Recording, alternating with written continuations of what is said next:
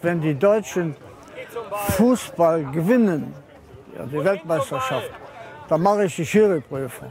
Wie die dann gewonnen hat, da habe ich dann die Prüfung in Koblenz gemacht und habe es auch bestanden. Da war ich dann Fußball-Schiedsrichter. Da war ich schon 44 Jahre alt.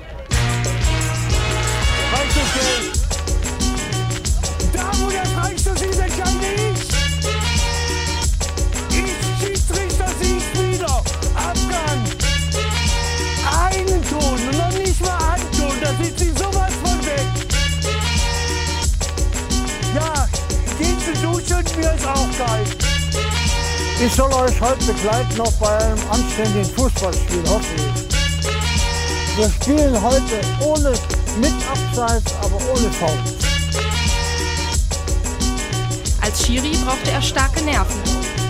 Griff bei nervigen Zuschauern am Spielfeldrand zu unkonventionellen Methoden. Ich hatte damals einen 2 D-Mark-Stück in der Hand für, für den Platzwahl, für die Seitenwahl zu machen. Gell? Da habe ich dem so 2 D-Mark gegeben und habe gesagt, ich hol dir noch ein Bier und dann bleibst du da. Colinas Erben. Der Schiedsrichter-Podcast. Einen wunderschönen guten Tag und damit wie immer ein herzliches Dankeschön an die Colinas Erben Brassband, die hier wie jede Folge live das Intro einspielt. Vielen Dank, Jungs. Ja, nehmt euch noch. Super. Danke euch. Und ich begrüße ganz herzlich Alex, den übermüdeten Feuerherd. Grüß dich, Alex. Moin, moin. Alex, was war los am Überrascht mich Wochenende? immer wieder mit deinen Einleitungen. Die Brassband findet das auch komisch, ne? Setzt euch wieder hin. Ja. Echt. Am Wochenende war, Leise. jetzt aber mal, pack das Saxophon weg. Ja, jetzt. So ist, danke, ja genau, so, gut. Nee, so, danke. Ja, ich kann es auch nicht ändern. Später wieder, okay? Zwei Stunden bis vier, dann habt ihr, ja, okay, danke. Am Wochenende war der Mercedes-Benz Junior Cup im Glaspalast zu Sindelfingen. Es gibt auch andere tolle Automarken. Fiat, Subaru, Tesla, BMW, Honda, Volkswagen, Opel, Einfach VW müssen wir jetzt mal Lamborghini. Lamborghini. Genie. Nein, die, GH. die bezaubernde Lamborghini. Jung, Auf jeden Fall, du warst beim Fußballturnier in einem Glaspalast. Viele Jugendmannschaften. Oh, wo hab ich's? Warte mal. Du hast mir noch was mitgebracht. hinter dir. Auf dem Schreibtisch. Kann doch nicht so schwer sein. Alter Mann. Mega geil.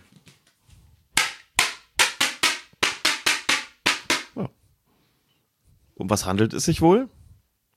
Um eine Klatschpappe. Wie nennt man die im Englischen? Happy Clap. Das habe ich am Wochenende gelernt. Die Klatschpappe heißt auf Englisch Happy Clap. Sehr schön machst du das. Eine Klatschpappe mit den Logos aller teilnehmenden Mannschaften.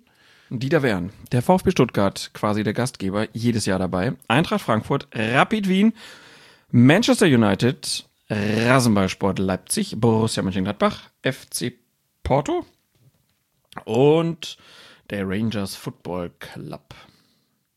International besetzt. Wie jedes Mal. Das 30. Mal, dass dieses Turnier stattgefunden hat. Wir waren ja auch schon mal zusammen da, haben Bibiana Steinhaus und Knut Kircher interviewt. In der Sauna.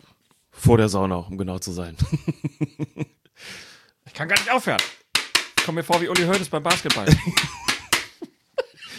Kennst du dieses Video, wo, wo Uli Hoeneß versucht, sich selber eine Klatschpappe zusammenzubauen und dann muss ihm geholfen werden? Und es funktioniert nicht genau. In dem Moment wusste ich, ah, er wird nicht mehr lange Bayern-Präsident sein. Die Bastelanleitung war nicht klar genug, ganz genau. Genau, dort war ich am Wochenende Also richtiger Fußball, wie man sich wünscht. wieder mit anderen Podcastern und Bloggern zusammen. Das war sehr, sehr schön. Viele haben Interviews gemacht. Ich habe auch welche geführt. Aber dazu kommen wir später. Genau, du hast zwei, ähm, sagt man eigentlich noch Jungschiedsrichter Nein. interviewt? Nee. Jungschiedsrichter sind unter 18. Das ist ein feststehender Begriff sozusagen. Und Deswegen die Frage, weil ich mir da immer nicht sicher war, ob das, man das einfach so sagt oder ob man ob es da eine klare Regelung gibt. Also ab 18 bin ich Seniorenschiedsrichter. Senioren. Da spricht man von Senioren. Das hat mich am Anfang auch irritiert, wenn es dann die Senioren spielen und ich immer gedacht habe, das sind die alten Herren. Aber das sind natürlich auch Senioren, klar. Aber eigentlich meint man damit den Erwachsenenbereich. Und darunter gibt's die Jungschiedsrichter, die sind U18. Die waren aber beide schon volljährig, die da gepfiffen haben.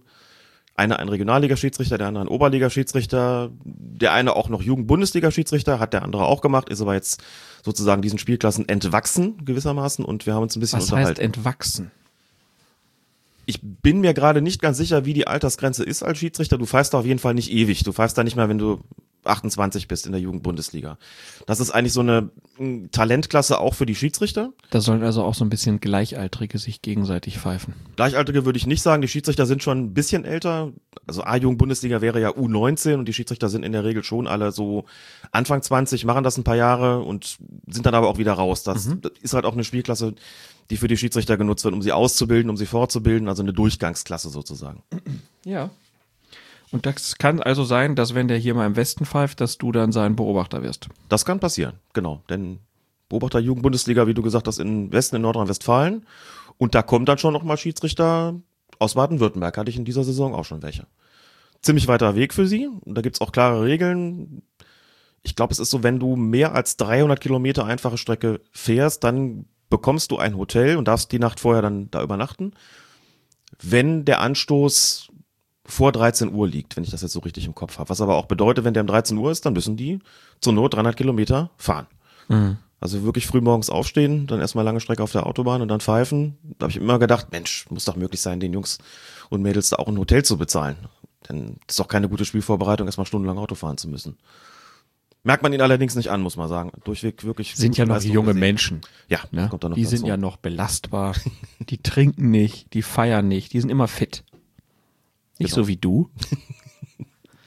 Feuerherd, Feuerherd. Aber das ist Krachen. Darüber schweigen. Ja, das ist äh, Geselligkeit darf ja auch nicht zu kurz kommen bei so einem, bei so einem Ereignis, genau. Die Interviews werden wir uns später anhören. Genau. Vorher sprechen wir noch mal ganz kurz über äh, die Diskussion, die wir in der letzten Episode geführt haben. Einige wird es ja überraschen, dass wir jetzt schon die nächste Folge hier haben. Passt jetzt ganz gut. Hat man auch ein bisschen Zeit. Auch ähm,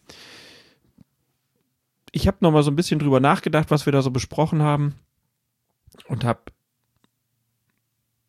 schon ein bisschen mit Erstaunen gemacht. Ich habe gedacht, wir würden äh, sozusagen klarere Ideen entwickeln irgendwie, was man machen kann. Meine, außer dass man jetzt im Stadion da jetzt die, die Bilder zeigt und dass man transparenter im Verfahren ist, also dass man halt auch das öfter zeigt, was die Schiedsrichter da machen, damit die Zuschauer auch wissen, was da passiert. Ähm, sonst an der Umsetzung, klar, es sollte klarer und zweifelsfreier sein, aber was ist klar und zweifelsfrei? Ähm, Challenge äh, gibt's auch Unwägbarkeiten, ob das die richtige äh, Sache ist. Wir müssen schneller werden, ja, aber wie ist auch nicht so ganz einfach. Kalibrierte Linien abschaffen, glaube ich nicht dran, dass das passiert. Ähm, dazu sind die Vorteile einfach auch zu groß. Also es ist schon, es hat auf jeden Fall halt mir gezeigt, dass das ein unglaublich komplexes Thema ist. Und deswegen fand ich es auch ganz gut, dass wir uns mal so zwei Stunden Zeit genommen haben. Und ich fand auch, dass gerade Axel und Mike als ähm, Gäste da sehr gut gepasst haben. Fand ich auch. Ich glaube, wir sind der Komplexität auch halbwegs gerecht geworden, hoffe ich zumindest, soweit man das in zwei Stunden kann. Ich glaube, wenn man davon ausgeht, also dass, dass wir da jetzt nicht die ultimative Lösung finden würden, das ähm, fand ich, war, glaube ich, klar. Nein, Zumal klar. wir ja auch unterschiedliche Herangehensweisen und, und, und auch Einschätzungen und Ansichten zu, dem, zu der Thematik haben. Was ich glaube, was man dann aber auch für eine Schlussfolgerung daraus ziehen könnte, ist einfach die, dass es diese Perfektion nicht gibt, weder in der Beurteilung der Szenen, also wir haben auch darüber gesprochen, dass es in anderen Sportarten, in denen Videotechnik eingesetzt wird, natürlich immer auch Situationen gibt, wo die Leute sagen, wie kann man das so entscheiden? Trotz der Videoaufnahmen. Das sind immer noch Menschen, die da halt urteilen, das darf man nicht vergessen.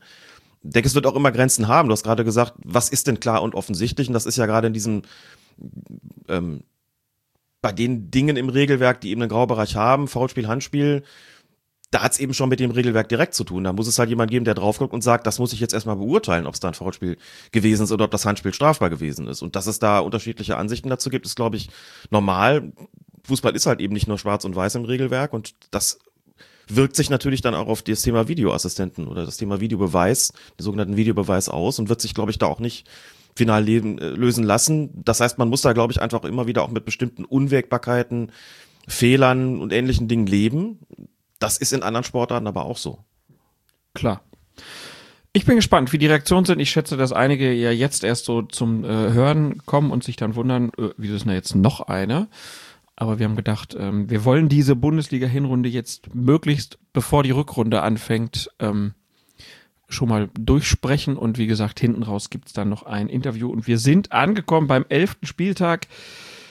Die Partie hieß Hertha BSC gegen Rasenballsport Leipzig. Und da passiert es nach 35 Minuten, dass Nordi Mukiele im Berliner Strafraum den Ball halb hoch vor das Tor bringen will.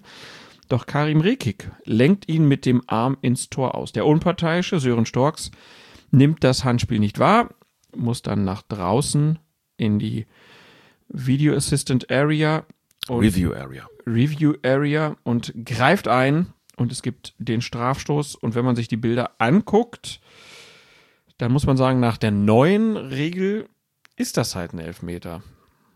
Auch wenn man sagen muss, dass Karim Rekik also eine Absicht unterstellen, ist schwieriger. Absicht unterstellen ist ja oft schwierig. Das weiß man nicht so genau. Das, das ist ja auch so ein, so ein Bereich. Aber genau das ist ja der Punkt. Also wenn man sagt, ich wäre eine Regelveränderung gehabt und eine Regelkonkretisierung und äh, hier ist, wenn man jetzt drauf guckt, weiß man, okay, das ist jetzt ein Handspiel.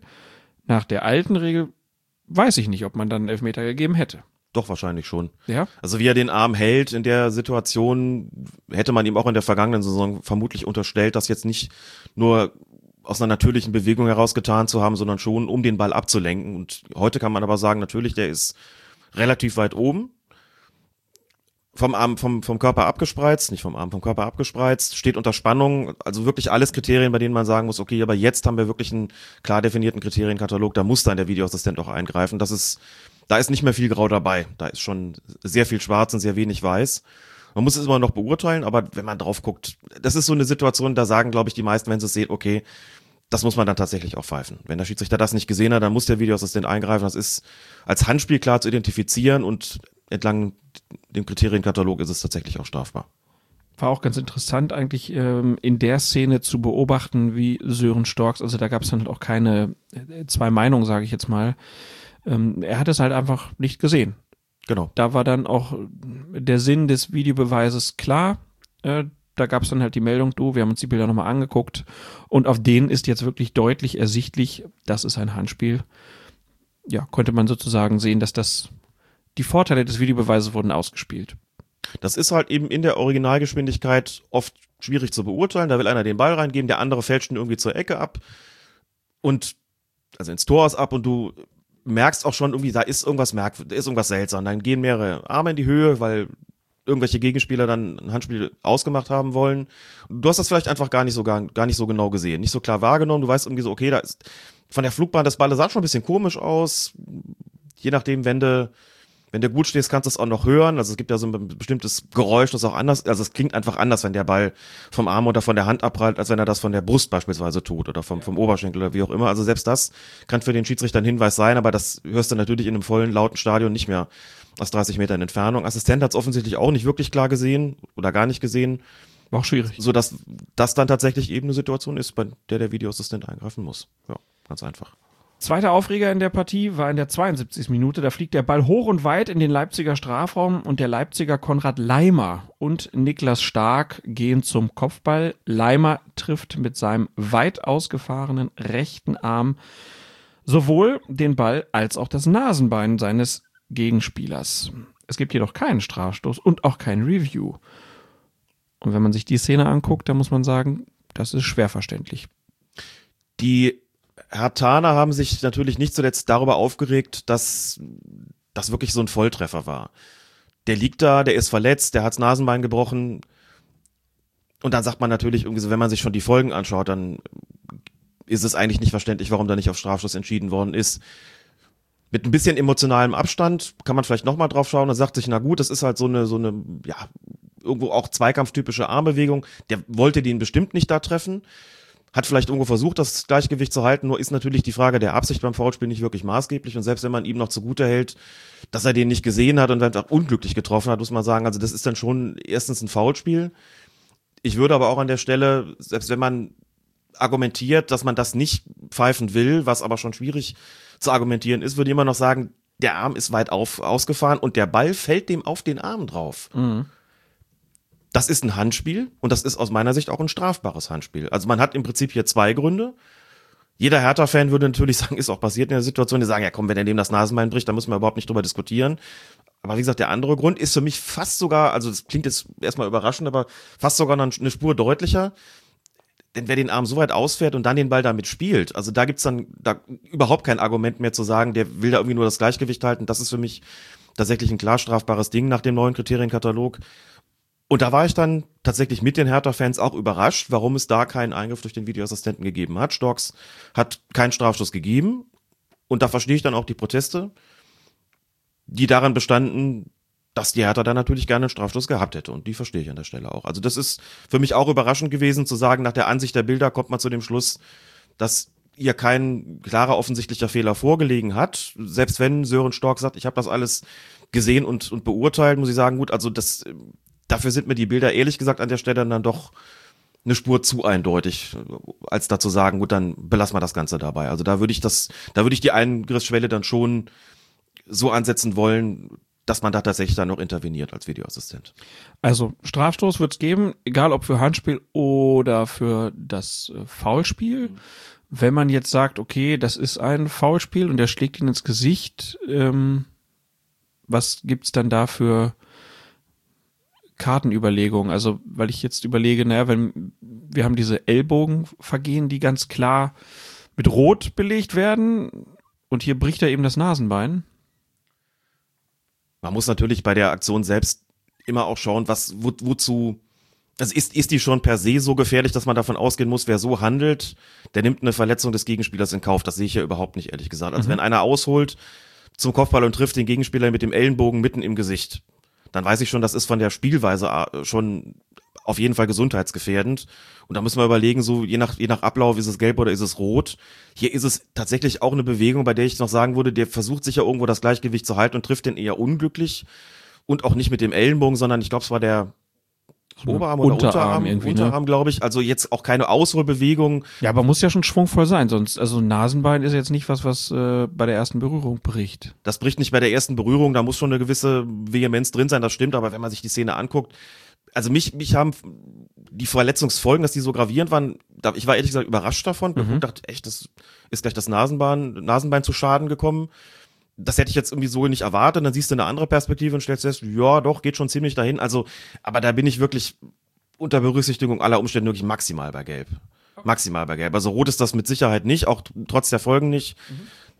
Denn bei der Schwere oder bei der, bei der persönlichen Strafe, sagen wir mal so, berücksichtigt man da schon die Schwere des Vergehens an sich. Und die Folgen können auch unglücklich sein. Die Folgen können auch unglücklich sein. Manchmal hat man es einfach so, dass du sagst, okay, die Spielweise ist tatsächlich brutal und der Gegenspieler hat einfach, äh, einfach Glück, nicht, nicht voll getroffen zu werden. Aber du sagst so, wie der da, wieder da reingeht, nimmt er das voll in Kauf oder du hast es eben umgekehrt so, man sagt, das sah eigentlich gar nicht so schlimm aus, aber irgendwie ist er jetzt unglücklich gefallen oder hat unglücklich einen abgekriegt und da sagst du, ja gut, da sind die Folgen jetzt wirklich gravierend. Aber da würde ich sagen, also was die Aktion betrifft, maximal gelb, aber Strafstoß auf jeden Fall. Okay. Dann wechseln wir das Stadion, gehen nach Gelsenkirchen, wo Schalke 04 auf Fortuna Düsseldorf traf. Und es gibt einen Kopfball des Düsseldorfers Nu Adams. Den wehrt Weston McKenney nach einer Stunde im eigenen Strafraum mit erhobenem linken Arm ab. Schiedsrichter Robert Hartmann ist die Sicht versperrt, deshalb rät ihm sein Videoassistent zum Review. Das Handspiel ist klar strafbar, deshalb bekommen die Düsseldorfer einen Elfmeter zugesprochen. Das ist auch so Hand über Kopf, äh, Hartmann hat es halt nicht gesehen. Videoassistent hat gut drauf geguckt. Klare Sache. Sieben Minuten später tritt Adams beim Versuch, den Ball aus dem Düsseldorfer Strafraum zu schlagen, in den Boden. Anschließend fällt er hin und hält den Ball mit der Hand auf. Robert Hartmann entscheidet gleichwohl auf Freistoß für die Fortuna, was für reichlich Empörung unter den Schalke-Fans sorgt. Denn ein Video, das im Netz kursiert, scheint keinen Kontakt durch den Schalker Mark Uth zu zeigen, der sich nahe bei Adams befand. Doch Robert Hartmann hat es selbst aufgeklärt, nämlich uns gegenüber. Was hat er denn gesagt? Er hat gesagt, diese Szene wurde vom Videoassistenten unter Zuhilfenahme verschiedener Kameraperspektiven überprüft. In der Schussbewegung berührt das Linkknie von Uth den Fuß von Adams, sicherlich nicht stark, aber effektiv. Und daher ist es ein Foul. Diesen Kontakt beim Ausholen habe ich auf dem Feld wahrgenommen und der Videoassistent hat ihn bestätigt. Das war Robert Hartmanns Aussage. Und wenn man sich dieses Video, das dann als GIF teilweise auch kursierte, dass irgendjemand ähm, ausgeschnitten hat aus der, aus der Live-Übertragung und das sich dann rasant schnell verbreitet, da hieß es dann, wieso gibt's da keinen keinen Strafschluss, der hält den Ball auf mit den Händen, der ist überhaupt nicht getroffen worden, der hatte überhaupt keinen Grund zu fallen. Und wenn man sich das dann nochmal anguckt und nochmal und nochmal, dann gibt's Leute, die gehen dann wirklich sehr forensisch vor. Das ist in dem Fall, in dem Fall auch passiert und ziehen das dann groß. Und dann sieht man dann doch diesen Kontakt am Knie. Muss auch sagen, die Perspektive, die, aus der diese Aufnahme da getätigt worden ist, war auch nicht besonders gut. Da hat man diesen Kontakt nicht ohne weiteres ausmachen können. Gab da eine andere, da hat man es etwas klarer gesehen, dass die Entscheidung schon richtig so gewesen ist. Es ist für einen Schiedsrichter immer ätzend, muss man auch dazu sagen, wenn so ein Spieler fällt und den Ball mit den Händen auffällt und damit ja signalisiert, ich will hier einen Freistoß haben. Das zwingt dich ja zu einer Entscheidung. Mhm. Das sind dann genau zwei Möglichkeiten. Entweder gehst du auf den einen und sagst, okay, du bist wirklich gefault worden, kriegst den Freistoß, oder du musst halt ganz klar auf Handspiel entscheiden. Da hat man ja bei dem Spiel von Deutschland gegen Mexiko was, glaube ich, bei der Weltmeisterschaft. Toni Groß, der fällt, den Ball auffällt und dann sagt der Schiedsrichter eben, uh -uh, ich habe da keinen Foul gesehen. Deswegen gibt's jetzt ein Handspiel gegen dich. Ist auf jeden Fall, es birgt Ärgerpotenzial. Ganz klar. Mm, in dieser Situation muss man sagen, es ist tatsächlich häufig so, aber eben nicht immer, da werden wir gleich noch dazu kommen, bei einem anderen Beispiel so, dass wenn ein Spieler so in den Boden tritt, auf dem Niveau hast du das tatsächlich ganz, ganz selten, dass das da nicht irgendeinen Kontakt vorher gegeben hat, der dazu geführt hat, dass er da in den Boden getreten hat. Und dann hast du in aller Regel auch eine, vielleicht eine leichte Bewegung, aber eben eine folgenreiche, bei der man sagen muss, das ist ursächlich dafür gewesen, dass der Spieler den Ball nicht mehr getroffen hat, dass er gefallen ist und dann ist es dementsprechend auch ein Foulspiel. Das ist allerdings auch so ein Ablauf, selbst wenn du den Kontakt nicht klar wahrgenommen hast, das ist so eine Situation als Schiedsrichter, da nimmst du auch deine Erfahrung mit in die Beurteilung dieser Szene. Mhm. Da sagst du, das habe ich schon x-mal gesehen. Wer so in den Boden tritt, da, der macht das nicht, nicht aus technischer Unzulänglichkeit und nicht freiwillig, sondern dem ist vorher irgendwas widerfahren eine Situation, bei der du als Schiedsrichter relativ schnell zur Pfeife greifst und sagst, das, das Ding pfeife ich jetzt raus, das Ding pfeife ich jetzt kaputt, da muss was gewesen sein. Das Ding pfeife ich jetzt kaputt. Ja, mache ich das, die Situation mache ich tot. So ich pfeife dich kaputt. Aber Robert Hartmann sagt ja auch, wir haben das geprüft, ich habe das auf dem Feld schon so wahrgenommen, da gab es eine Bestätigung und die Bilder vermögen mich auch nicht vom Gegenteil zu überzeugen. Mhm. Aber auch klar, was gibt's dann halt Aufregung. Ne? Da heißt dann da so, wir sehen hier keinen Kontakt, aber da merkst du dann halt auch, warum man das eigentlich nicht Videobeweis nennen darf. Denn man hat eine Kameraperspektive, aus der man mindestens mal als Schalke-Fan dann eben den Schluss ziehen kann. Hier ist eigentlich gar nichts passiert. Wir sehen hier keinen Kontakt. Das sagt, ja gut, die Perspektive ist auch nicht so richtig günstig dafür. Und wenn du es dann nochmal siehst und nochmal aus einer anderen Perspektive, dann siehst du vielleicht, da guck mal, da war doch eine leichte Bewegung und irgendwie so eine, dann guckt man dann auf den Fuß und auf das Bein und wie bewegt sich das, forensisch eben. Mhm. Und stellt dann fest, hm, war vielleicht doch so. Also ich, ich mag sowas überhaupt nicht mag überhaupt nicht forensisch vorgehen. Mir ist es natürlich auch lieber, ich sehe sowas auf Anhieb, aber wenn man das dann irgendwie machen muss, um dann irgendwie so ein Argument zu finden, denkst du, ah, Leute, aber das, das haben die halt nicht. Ne? Mhm. Und dann ist so eine Entscheidung halt auch nicht klar und offensichtlich falsch. Das dann sowieso nicht, aber es gab ja sogar einen Kontakt. Ja. Also in dem Fall muss man auch sagen. Dann ist es eh. Dann um. ist es, ne, aber lustig auch, dass dieses Gift dann ja für so viel Aufregung gesorgt hat, weil die Leute klar dachten, ja, das, äh, also da ist ja gar nichts, ne? So darf er nicht pfeifen und dann guckst du es dir nochmal genau an. Ah, äh, doch, hat er richtig gemacht. Aber die Aufregung ist natürlich erstmal da und groß und es gibt überhaupt kein Verständnis für den Schiedsrichter.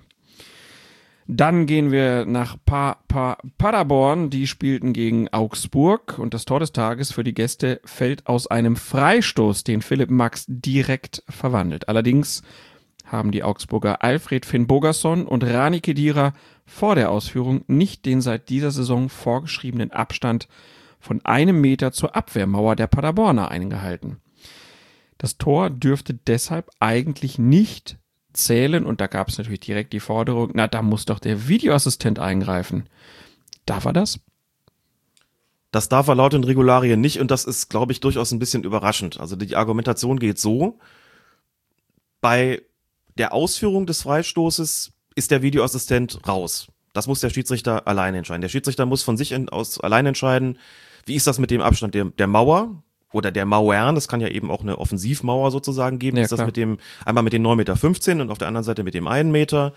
Ruht der Ball bei der Ausführung oder nicht? Auch das ist alleinige Ausga Aufgabe des Schiedsrichters, das zu beurteilen, da darf der Videoassistent nicht eingreifen.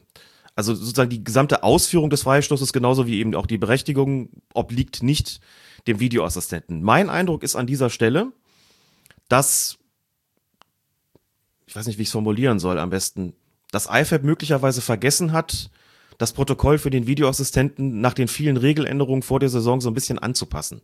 Meinst du echt? Ja, es ist ja unverändert geblieben, aber es ist durchaus, es hat durchaus eine Reihe von Regeländerungen gegeben, bei denen ich sagen würde, hm, müsste man da nicht, nicht zumindest überlegen, wie das ist. Denn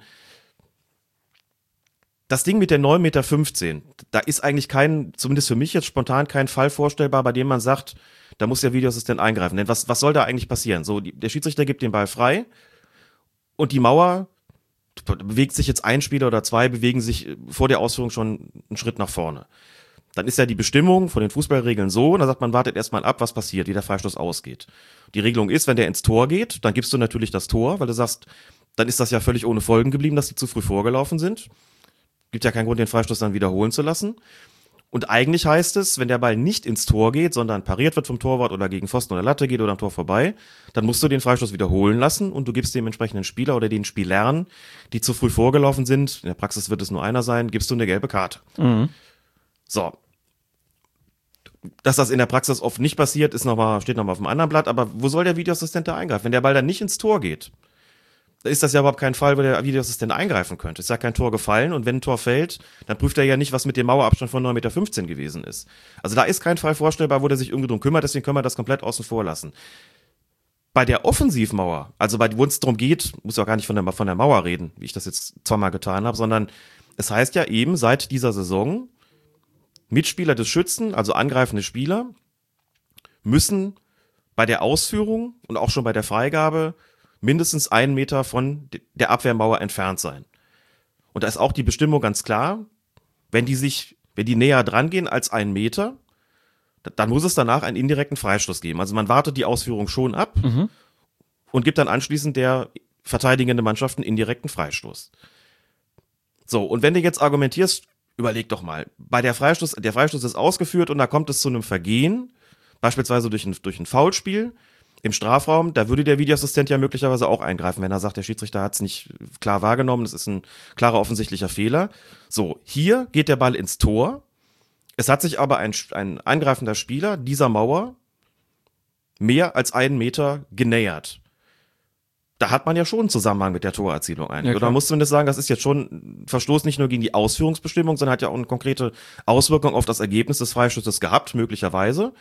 Der kann den, der Abwehrmauer die Sicht verdeckt haben, der kann die in irgendeiner Form beeinflusst haben. Das will man ja nicht. So, und gleichzeitig ist das aber nach wie vor nichts, wo der Videoassistent eingreifen darf. Und das äh, ist etwas umständlich formuliert von mir. Ich glaube, du weißt, was ich meine. Ich vermute tatsächlich ganz stark, die haben regelrecht vergessen, das VAR-Protokoll an der Stelle so ein bisschen anzupassen. Denn das ist eigentlich ein Verstoß, wo man sagen müsste, wenn wir die Torerzielung überprüfen, dann müssen wir schon auch gucken, hat die angreifende Mannschaft möglicherweise vor dieser Torerzielung gegen die Regeln verstoßen. Und hier würde ich sagen, geht es ja nicht mehr um die Freistoßausführung, also ob der Ball geruht oder was auch immer. Wobei das ein Fall wäre, wo man sagen könnte, naja, also wenn der noch rollt und wird dann ins Tor geschossen, warum soll man das eigentlich nicht überprüfen? Lassen wir es außen vor, aber zumindest mal das Ding mit der, mit der Abstandsverkürzung halte ich eigentlich schon für eine Sache, bei der man sagen müsste, sollte Aufgabe des Videoassistenten sein. Und ich glaube, Steffen Baumgart hat sich auch ziemlich drüber aufgeregt, hat Ja. gesagt, der wird alles Mögliche überprüft, Ja. aber da gehen sie dann nicht dran. Und Marco Fritz hat hinterher argumentiert, ich durfte nicht. Aber eigentlich hätte er sollen. Hm? Also eigentlich hätte er selbst als Schiedsrichter eingreifen sollen. Der Videoassistent durfte aber nicht und deswegen ist das ganze Ding unbeanstandet geblieben. Ja. Bitter. Für Paderborn. Aber auf jeden Fall eine spannende These zu sagen, das haben die einfach vergessen. Wie gesagt, also es ist jetzt wie Vermutung. gesprochen, ist einfach nur eine Ja. Vermutung. Ja, kann ja Weil Ich sein. denke so, das hat mit der Ausführung nichts mehr zu tun. Das ist dann eine Geschichte, die also ein Verstoß, der ja dann nach der Ausführung entsteht und ich kann jetzt den Unterschied, also in der Schwere vielleicht schon, aber den Unterschied zwischen äh, einem Foulspiel, also Jemand, ich habe jetzt gerade auch ein blödes Beispiel gebracht mit dem Strafstoß, meiner hat noch vielleicht was anderes. Der Ball wird rechts oben in den Torwinkel genagelt und du siehst einen, einen Angreifer, der vielleicht, also machen wir es jetzt mal extrem, der den Spieler in der Mauer schlägt. Ja. So, da würde jeder Videoassistent sagen, also hat es ein klares Schlagen gegeben, dann darf das Tor natürlich nicht zählen. Würde ich sagen, ja, natürlich. Aber warum sollte, auch wenn Das, das das ist ja eine rote Karte dann so. Das Da wäre sogar eine so- rote. Er ja eingreifen. Oder sagen wir, er schubst ihn weg. Also nimm, Ja. Mhm. nimm irgendwas, wo du sagst, dir hat es ein klares Foulspiel gegeben, das man nicht einfach unberücksichtigt lassen darf. Aber warum darf der näher dran laufen? Warum wird das nicht beanstandet? Ist doch auch ein, Frei ist ein Vergehen, das nach der Freistoßausführung entstanden ist, wie in diesem konkreten Fall. Mhm. So, und insofern würde ich sagen, das müsste man doch eigentlich auch noch, müsste eigentlich auch reviewable sein. Axel hat den Begriff benutzt, finde ich ganz schön. Reviewable. Ist es aber nicht. Und deswegen meine ich, dass das, wie gesagt, hier, dass sie da nicht dran gedacht haben. Aber vielleicht haben wir die Gelegenheit, mal mit Lukas Boot darüber zu sprechen, ob es sich tatsächlich so verhält. Das machen wir mal und kommen zum nächsten Spiel. Freiburg gegen Frankfurt. Da ist es ähnlich wie bei Adams und Schalke, ähm, denn dort tritt auch der Frankfurter Gonzalo Paciencia. Wird das so ausgesprochen? Du musst dann ein bisschen an deine Spanisch arbeiten, Klaas. Ist der nicht, äh, der ist Portugieser. Da musst du ein bisschen an deine Portugiesisch arbeiten. Da sind aber weniger S-Laute drin, Mann. Ja? Wie spricht man das Nee, dann? stimmt doch gar nicht. Portugiesisch Sisch? Und Spanisch. Da ist überhaupt kein, kein Lispel-S drin. Blödsinn habe ich erzählt. Spanisch. Doch, wenn man es nicht Spanisch, sondern Spanisch ausspricht. Oh Gott. Ach ja. Ich, äh, ich habe sogar mal Portugiesisch wollte ich an der Uni machen und dann war da auch ein brasilianischer Lehrer und der sagte dann, ja, wir bringen euch jetzt hier das Sao Paulo Portugiesisch bei. Wenn ihr dann in einer anderen Stadt seid, kann es sein, dass sie euch nicht verstehen. Das hat meine Motivation tierisch abgesenkt. Ich bin dann da nicht so oft hingegangen. So ist das bei Dialekten manchmal, ne? Also man sollte sich auch auch nicht drüber lustig machen. Ich glaube, das mit diesem, dass man dann alles irgendwie so quasi wie so ein TH ausspricht im, im Spanischen oder Portugiesischen, ist ja, glaube ich, auch so ein ähnlicher Mythos, wie wenn Leute irgendwie versuchen, Schwäbisch zu imitieren und dann lauter Sch Laute einbauen an Stellen, wo es überhaupt nicht angesagt ist. Absolut. Insofern Gibt ja auch viele Leute, bitten wir um Verzeihung für gibt ja auch viele Leute, die dafür. denken, sie, sie könnten Kölsch, wissen aber gar nicht, dass Kölsch im Prinzip eine eigene Sprache ist mit ganz vielen eigenen Wörtern. Korrekt. Ne? Also, der Frankfurter Stürmer aus Portugal äh, tritt nach 30 Minuten in den Boden und kommt daraufhin zu Fall. Für Schiedsrichter Felix Brüch ist es ein Foul von Jonathan Schmid im Freiburger Strafraum der Grund dafür. Und deshalb entscheidet er auf Strafstoß für die Eintracht. Also, Paciencia ist im Freiburger Strafraum, äh, tritt eigentlich in den Boden, aber der Schiedsrichter Felix Brüch denkt, es wäre Schmied aus äh, der Freiburger Schmied gewesen. Doch anders als auf Schalke findet der Videoassistent bei seiner Überprüfung keine Bilder, die einen strafwürdigen Kontakt bestätigen.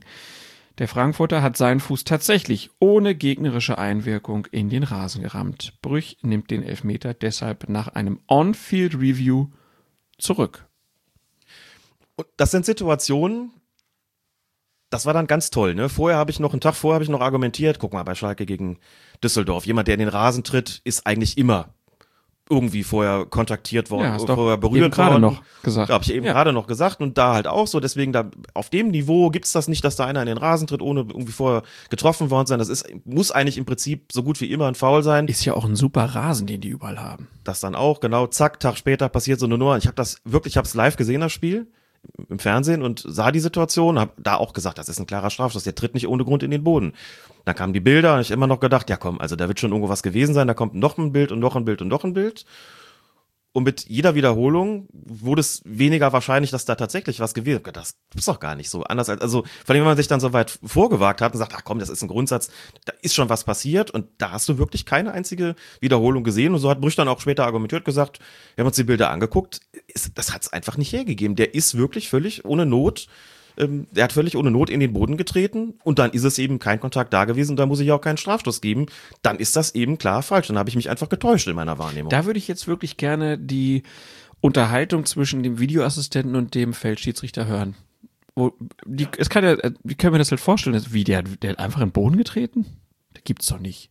Alles, was ich als Schiedsrichter über Abläufe, ähm, wie Spieler sich im Strafraum bewegen, kennengelernt habe in den letzten Jahren, spricht eigentlich dafür, dass jemand auf dem Niveau bei dem Rasen nicht einfach in Rasen tritt, aber hat er gemacht. Okay, kein Elfmeter.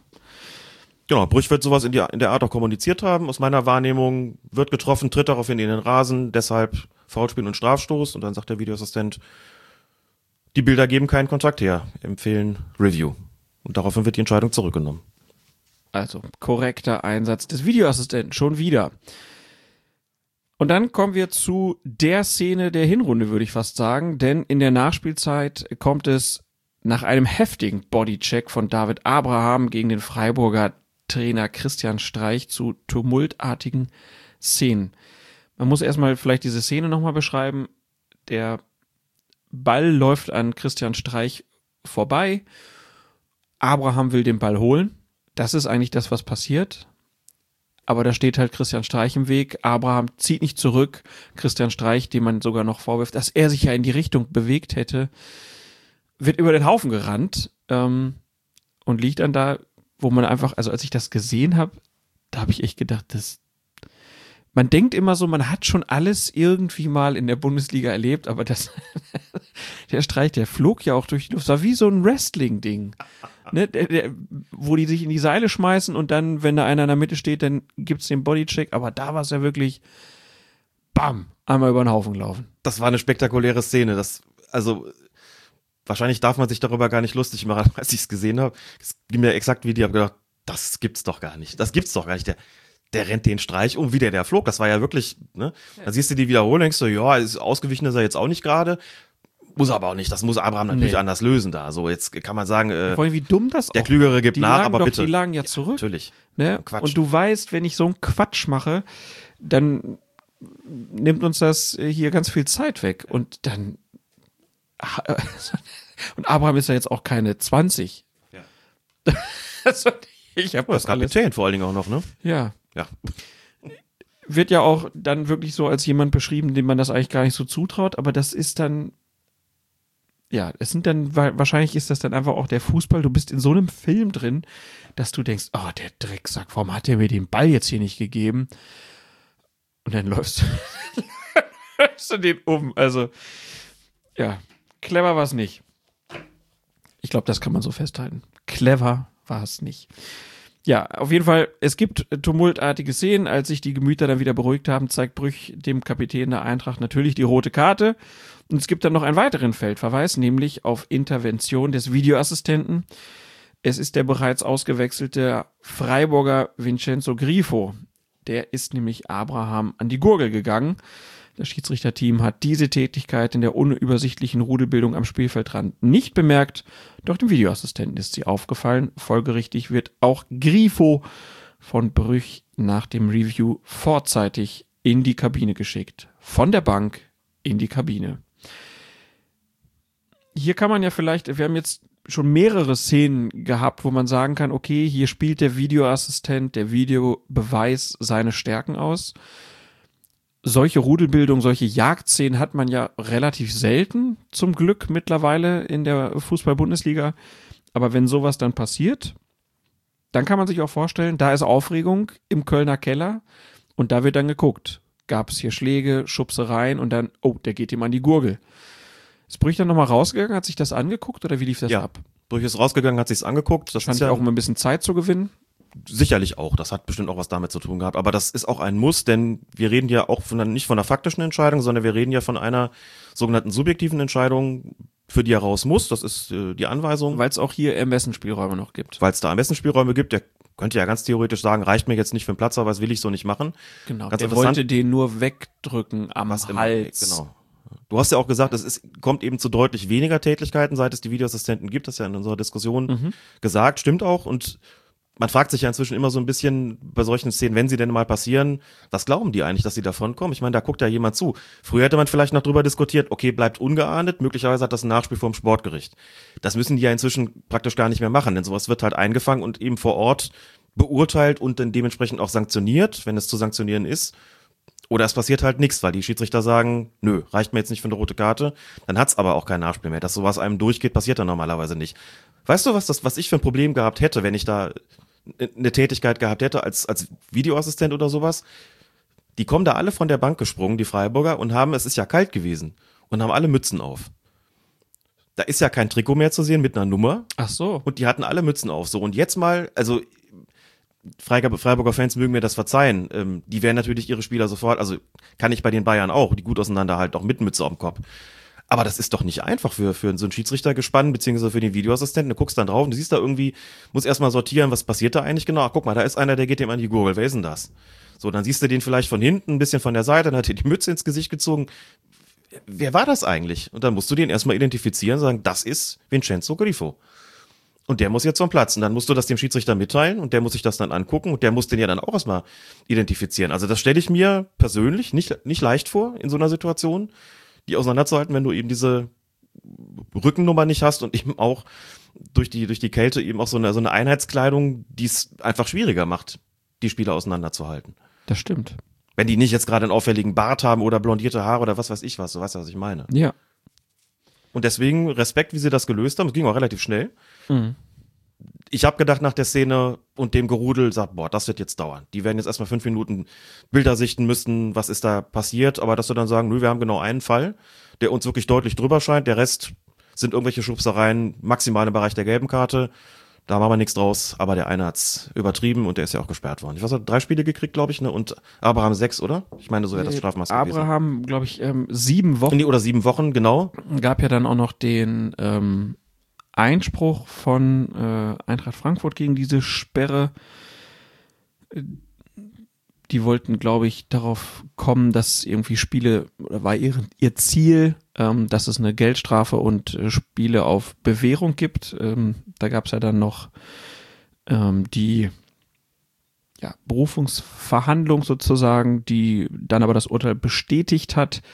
Gab ja dann auch noch äh, hier der ähm, Vizepräsident des Deutschen Fußballbundes, Ronny Zimmermann, der hat ja noch irgendwie gesagt, äh, dass er es komisch findet, dass es da einen Einspruch gibt. Äh, aus seiner Sicht ähm, hätte er gehofft, dass die Frankfurter sagen, ich setze von mir aus noch eine Woche oben drauf, was natürlich schon ähm, die Frankfurter, ja, glaube ich, ziemlich verärgert hat, ne, weil das natürlich auch merkwürdiges Vorgehen ist für so einen Vizepräsidenten, dass er da in die Sportgerichtsbarkeit irgendwie mit eingreift, weil das natürlich das gute Recht der Frankfurter ist, Einspruch einzulegen. Da kann natürlich jeder bewerten, wie er will, ob er sagt, das ist zu viel oder ist zu wenig.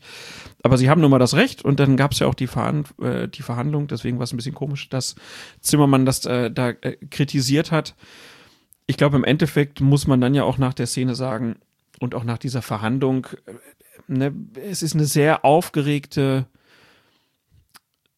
Melange ja eigentlich, man könnte da über Wochen ein Riesending draus machen.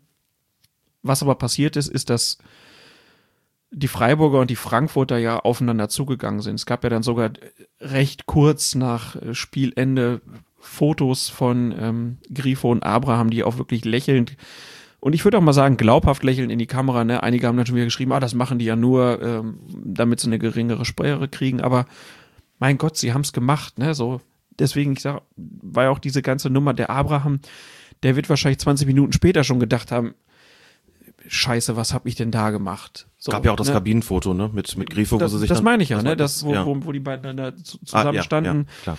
und man noch gesehen hat, okay, da ist jetzt kein böses Blut, dass Grifo da den nicht an den Hals gehen soll, ist auch klar, aber in dieser Aufregung, also da wurden ja jetzt keine Schläge verteilt, Christian Streich ist auch nichts Großartiges passiert zum Glück, so, ne, wo man ja auch sagen kann, also Und der hat auch Ab- deeskaliert anschließend, ne? völlig deeskaliert, also das war auch alles so in dieser ganzen Aufregung, finde ich, ist es auch alles noch okay. Und ich finde es auch gut, dass man halt nicht gesagt hat, ähm, ja, Abraham ist so ein ruhiger Spieler, kriegt jetzt drei Wochen, sondern nee, das ist schon ein klares Urteil, weil das geht halt einfach nicht. Und wir haben auch darüber gesprochen, dass es immer wieder nach, nach unten sozusagen in die unteren Klassen aussendet, was da in der Bundesliga passiert. Und wenn man so jemanden dann leichtfertig wegkommen ließe, wäre das fatal. Und deswegen muss es auch da sieben Wochen geben, egal ob dem Streich da was passiert ist oder nicht, weil du kannst nicht Offizielle am Spielfeldrand einfach über den Haufen laufen. So, wenn wir das mit geringen Strafen nur belegen würden, dann,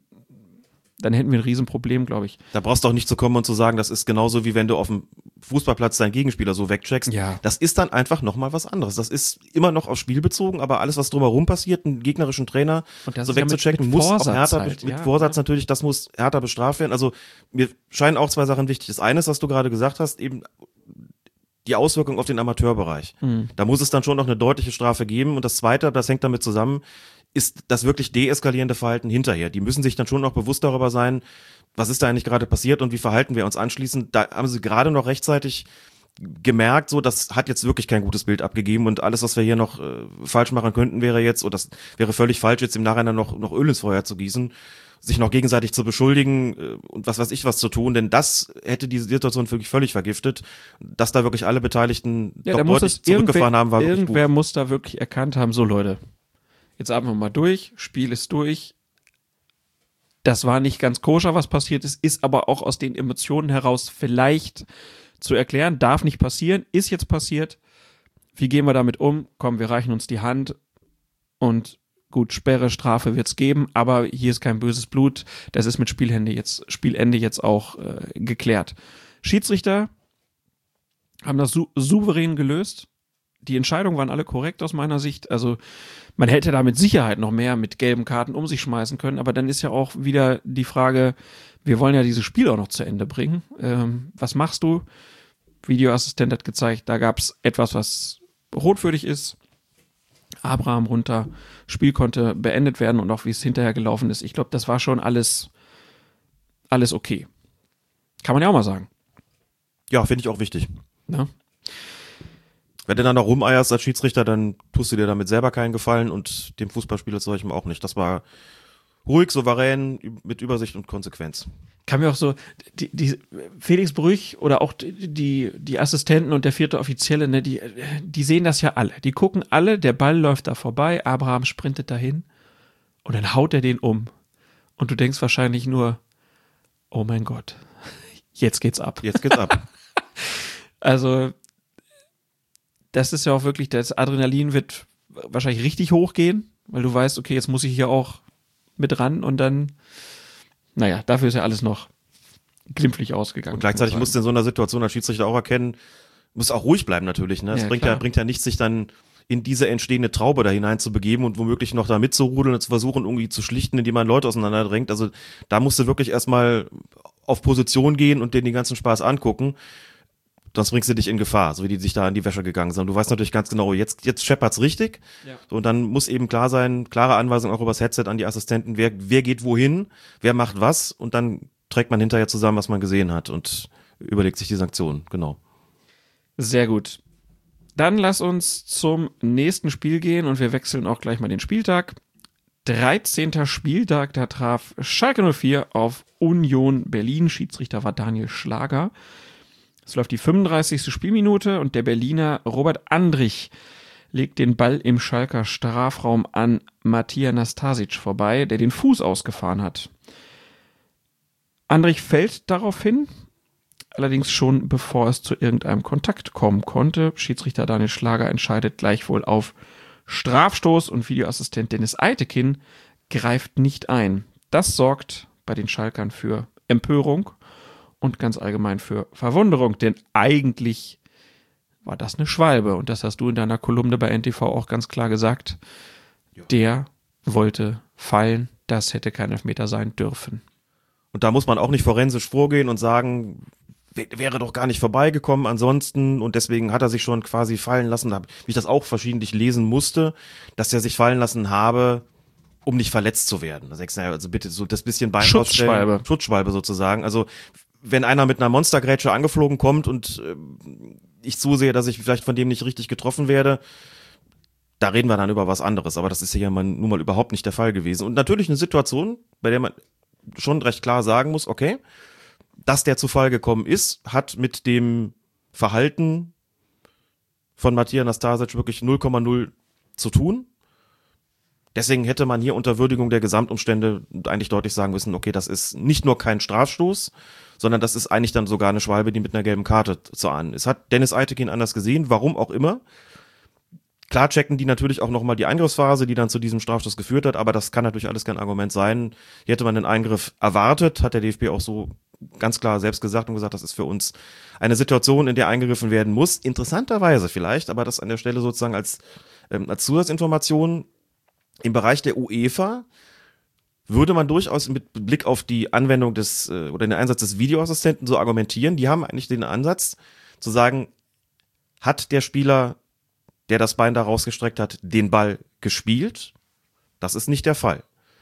Ist es zu einem Kontakt gekommen? Es ist zu einem Kontakt gekommen. Auch wenn man natürlich sagen muss, Der Kontakt, zu dem es kommt, den, äh, der entsteht eigentlich eher durch das Fallen selbst von Andrich. Aber die UEFA sagt eigentlich, wenn der Ball nicht gespielt wird und wenn es zu einem Kontakt kommt, dann kann die Entscheidung insgesamt zumindest nicht klar und eindeutig falsch sein. Die ziehen quasi da die Grenze und sagen, wir gucken drauf und sagen, eigentlich ist es kein Strafstoß, aber es ist auch kein Fall für einen Eingriff, denn Ball nicht gespielt, Kontakt ist hat's gegeben.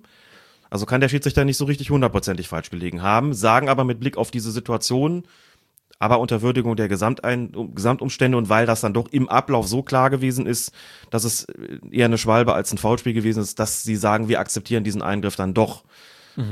Aber da gibt's eigentlich nochmal eine andere Schwelle, was die Korrektur betrifft. Also es äh, ist, wie gesagt, so, dass sie dann sagen, ja, okay, also so klar war es hier war, wie es hier war, ist es dann doch okay, aber eigentlich wollen wir nicht unbedingt einen Eingriff sehen des Videoassistenten an so einer Stelle, wenn nicht der Ball eindeutig gespielt worden ist und wenn es dann doch zu einem Kontakt gekommen ist. Ja, und ich hätte es mir halt auch gewünscht, weil der, einer der Vorteile, die wir für den Videobeweis ja auch in der letzten Episode angeführt haben, ist ja, dass es keine Schwalben mehr gibt. Und wenn man dann die Leute dann doch wieder animiert, in bestimmten Situationen schon zu fallen, bevor der Gegenspieler überhaupt da ist, ah, das wäre ärgerlich. Ja, ganz klar. Also da ist eine Chance liegen gelassen worden.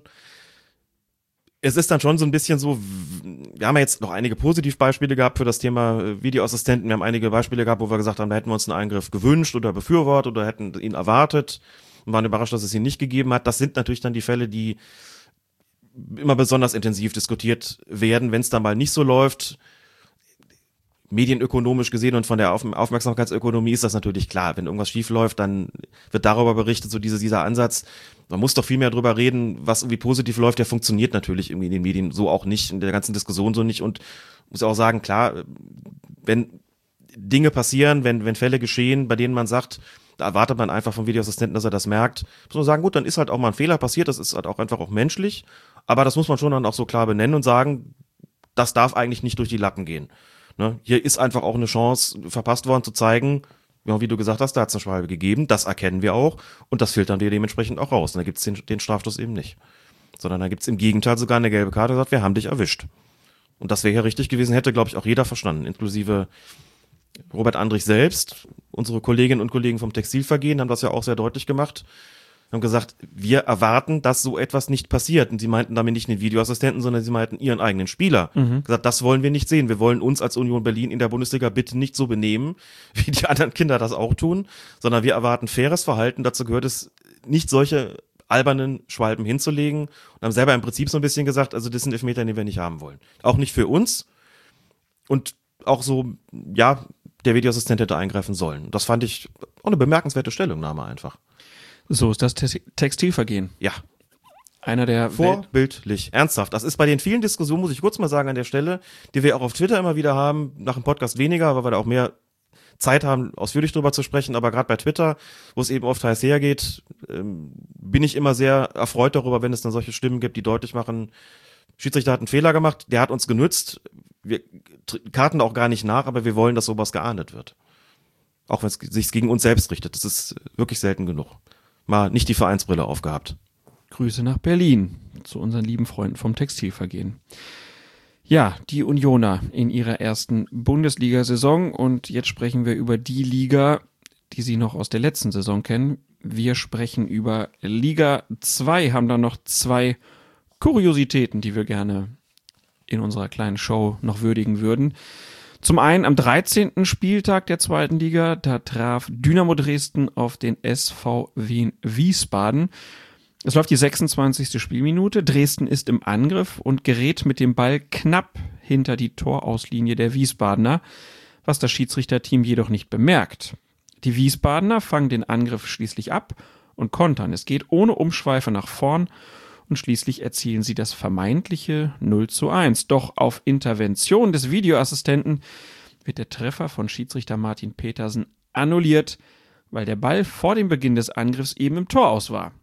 Dorthin haben ihn wohlgemerkt die Dresdner befördert, die nun aber davon profitieren. Wiesbaden legt Einspruch gegen die Spielwertung ein, doch der wird vom DFB Sportgericht abgewiesen. Der Vorsitzende Richter Hans E. Lorenz sagt, Zitat, wir können in diesem Fall dem Schiedsrichter keinen Regelverstoß nachweisen und dem Videoassistenten keinen Fehler. Und DFB-Schiedsrichter Lehrwart Lutz Wagner räumt ein, Im Moment stoßen wir an Grenzen. Glücklich mit der Situation kann keiner sein, der am Fußball beteiligt ist. Tja, was ist denn so unglücklich? Naja, halt dir die Situation einfach nochmal vor Augen. Und das, darum geht's ja letzten Endes. Ich meinte diesen Zwiespalt, in dem man sich jetzt befindet. Also womit sind die jetzt nicht glücklich in der Umsetzung? Wo sind die Grenzen? Die Grenzen sind dort, wo das IFAB sagt, regeltechnisch ist hier alles korrekt gelaufen. So, und da muss man sich natürlich mal kurz darum kümmern, was ist denn da überhaupt in diesen Regularien zu finden? Konkret hier in dem im Handbuch des IFAB für die Videoassistenten da ist die sogenannte Angriffsphase zentral. Die Angriffsphase ist zentral, um diese Situation zu beurteilen. APP. Die APP, ganz genau. So, da heißt es zunächst mal, also wann hat diese Angriffsphase konkret begonnen? Denn ab da kann man nachschauen, eben bis zur Torerzielung, ob es einen Verstoß der angreifenden Mannschaft gegeben hat. Das wäre also hier wie in Wiesbaden. Da muss man natürlich konstatieren, nachdem die den Ball bekommen haben, der aber vorher eben im Aus war, unbemerkt vom Schiedsrichter gespannt, sind die schnell nach vorne und in der Zeit hat es überhaupt keinen Verstoß von denen gegeben. Also da muss man schon mal sagen, dass eigentlich nichts passiert. Wäre der Ball während dieser Angriffsphase eben aus gewesen, hätte sowieso jeder gesagt, ja gut, klar, wenn sich das rausstellt, dann müssen wir nicht drüber sprechen. Dann ist im Nachhinein natürlich dieses Tor zu annullieren, ganz klar.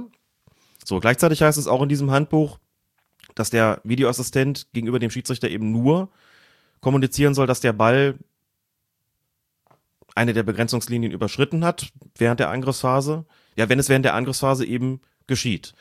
Und da stellt sich die Frage, hm, also, wie hat diese Angriffsphase begonnen? Die hat begonnen durch die Balleroberung, nachdem der Ball auf der anderen Seite im Tor ausgewiesen ist. Wäre die Balleroberung durch ein Foulspiel geschehen, würde man sagen, dass, wenn schon bei der Balleroberung, wir haben über die APP gesprochen in der letzten Folge und auch kritisch darüber diskutiert, dass das eben manchmal schwierig ist, wenn die so weit zurückreicht, aber wenn man sagt, wenn die Balleroberung schon ein Foul ist, also wenn der Beginn der Angriffsphase schon sozusagen durch eine irreguläre Balleroberung gekennzeichnet ist, dann ist das Tor im Nachhinein abzuerkennen. Mhm. So, hier hat es aber kein Foul gegeben, sondern hier haben die, hat der Gegner den Ball ins Ausgespielt. So. Und der hat es der Schiedsrichter nicht bemerkt. Und die haben weitergespielt. Und die haben einfach weitergespielt. So. Und sagt das IFAB aber, oder begründet sozusagen, das ist natürlich kein, kein Verstoß der angreifenden Mannschaft, aber wenn der Ball im Aus ist, gibt es keinen Vorteil. Ball im Aus heißt immer, das Spiel muss unter, ist automatisch unterbrochen und muss dementsprechend nach den Regeln wieder fortgesetzt werden. Da gibt es keinen Vorteil. Du kannst nicht irgendwie sagen, der Ball war im Aus, ach, die anderen äh, kommen in Ballbesitz, wir lassen einfach mal weiterspielen. Das, das darf man nach den Regeln nicht. Das ist anders als bei einem Foulspiel, wo du sagst, die anderen bleiben in Ballbesitz, alles klar, wir geben hier den Vorteil, geht weiter, nach einem Vergehen. Das ist aber kein Vergehen. Also hätte hier das Spiel eigentlich mit Abschluss fortgesetzt werden müssen. So sieht's regeltechnisch aus und deswegen sagt das IFAB, Deswegen ist ja alles korrekt gelaufen, auch wenn man natürlich argumentieren kann, hm, dann fällt auf der anderen Seite das Tor. Was hat das überhaupt noch damit zu tun, dass der Ball im Aus gewesen ist? Die anderen hätten es verteidigen können. Das sind ja dann genau die Argumente, bei denen sicherlich auch Lutz Wagner und äh, das DFB Sportgericht sagen, also eigentlich hätten wir das gerne völlig anders beurteilt. Und möglicherweise auch, das muss man vielleicht auch sagen, auch der Videoassistent des Spiels hätte vielleicht eigentlich gesagt, wisst ihr was, also der war auf der anderen Seite im Aus, da können die Angreifer doch nichts für, die machen das Tor, lasst uns dieses Tor doch geben, aber das IFAB sagt, das ist regelgerecht gewesen, eben weil der Ball vorher im Aus gewesen ist und das quasi dadurch überhaupt die Angriffsphase begonnen hat. Also auch eine Art irregulärer Ballgewinn, wenn auch nicht verschuldet von der Mannschaft, aber trotzdem war der Ball eben nicht, nicht regulär im Spiel und deswegen mhm. ist das Tor ja rauszuregeln gewesen. Ähm, Kannst du es nachvollziehen?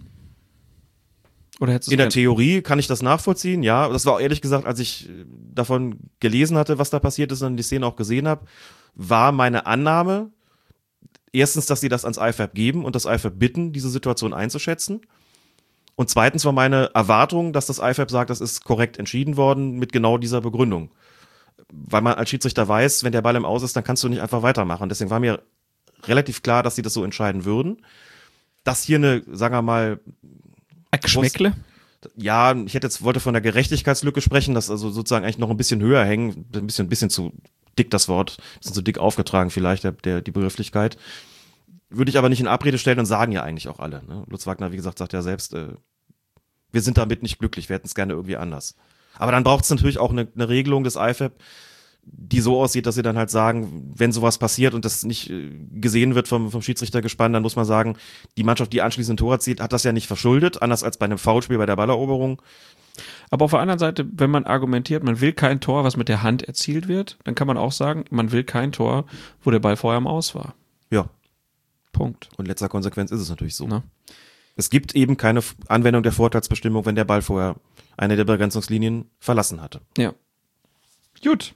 Deswegen ist es eben in letzter Konsequenz egal, ob es während der Angriffsphase passiert oder das Ganze am Beginn steht. Und so argumentiert das IFAB. Wie gesagt, für mich nachvollziehbar. Aber wenn du es gesehen hast, dann denkst du, oh, boah, das Tor nicht zu geben, dass das richtig sein soll, ist schon einfach hart. Und dann sind wir wieder bei Regel 5, Sinn und Geist der Spielregeln. Muss man vielleicht auch überlegen, ob man in irgendeiner Form noch mal drüber spricht, ob es auch anders gelöst werden könnte in solchen Situationen. In Spielen mit Videoassistenten. Also stellen wir uns das Ganze mal im Wenn- Amateurbereich äh, ne, vor. Ich überlege jetzt halt irgendwie so aus einer Formulierung, ist ja im Prinzip, kann aus einem Nachteil, den man ausgebügelt bekommt, ein Vorteil werden. Ja, wegen Ballbesitz, das stimmt. Nur ist der Ball halt eben nicht, nicht regulär ins Spiel gebracht worden oder zurückgebracht worden. Wenn du dir das vorstellst in einem Spiel ohne Videoassistenten, das ist jetzt zwar auch ein bisschen konstruiert, weil die Schiedsrichter in der Regel inzwischen Headsets haben, aber denken wir uns mal in die gute alte Zeit des sogenannten Korkfunks zurück. Also die Assistenten fahren ohne, ohne den Piepser. So, jetzt stell dir mal vor, in so einer Situation, der Ball geht ins Aus, dein Assistent, Korkfunk? Korkfunk, ja, weil die einen Korkgriff hatten. Also es gibt ja die Funkfahnen, ich glaube, du hast es schon verstanden. ne? Es gibt ja die Ja. Funkfahnen, die im Griff so ein Knöpfchen haben. Wenn du da drauf drückst, dann bimmelst beim Schiedsrichter am Arm.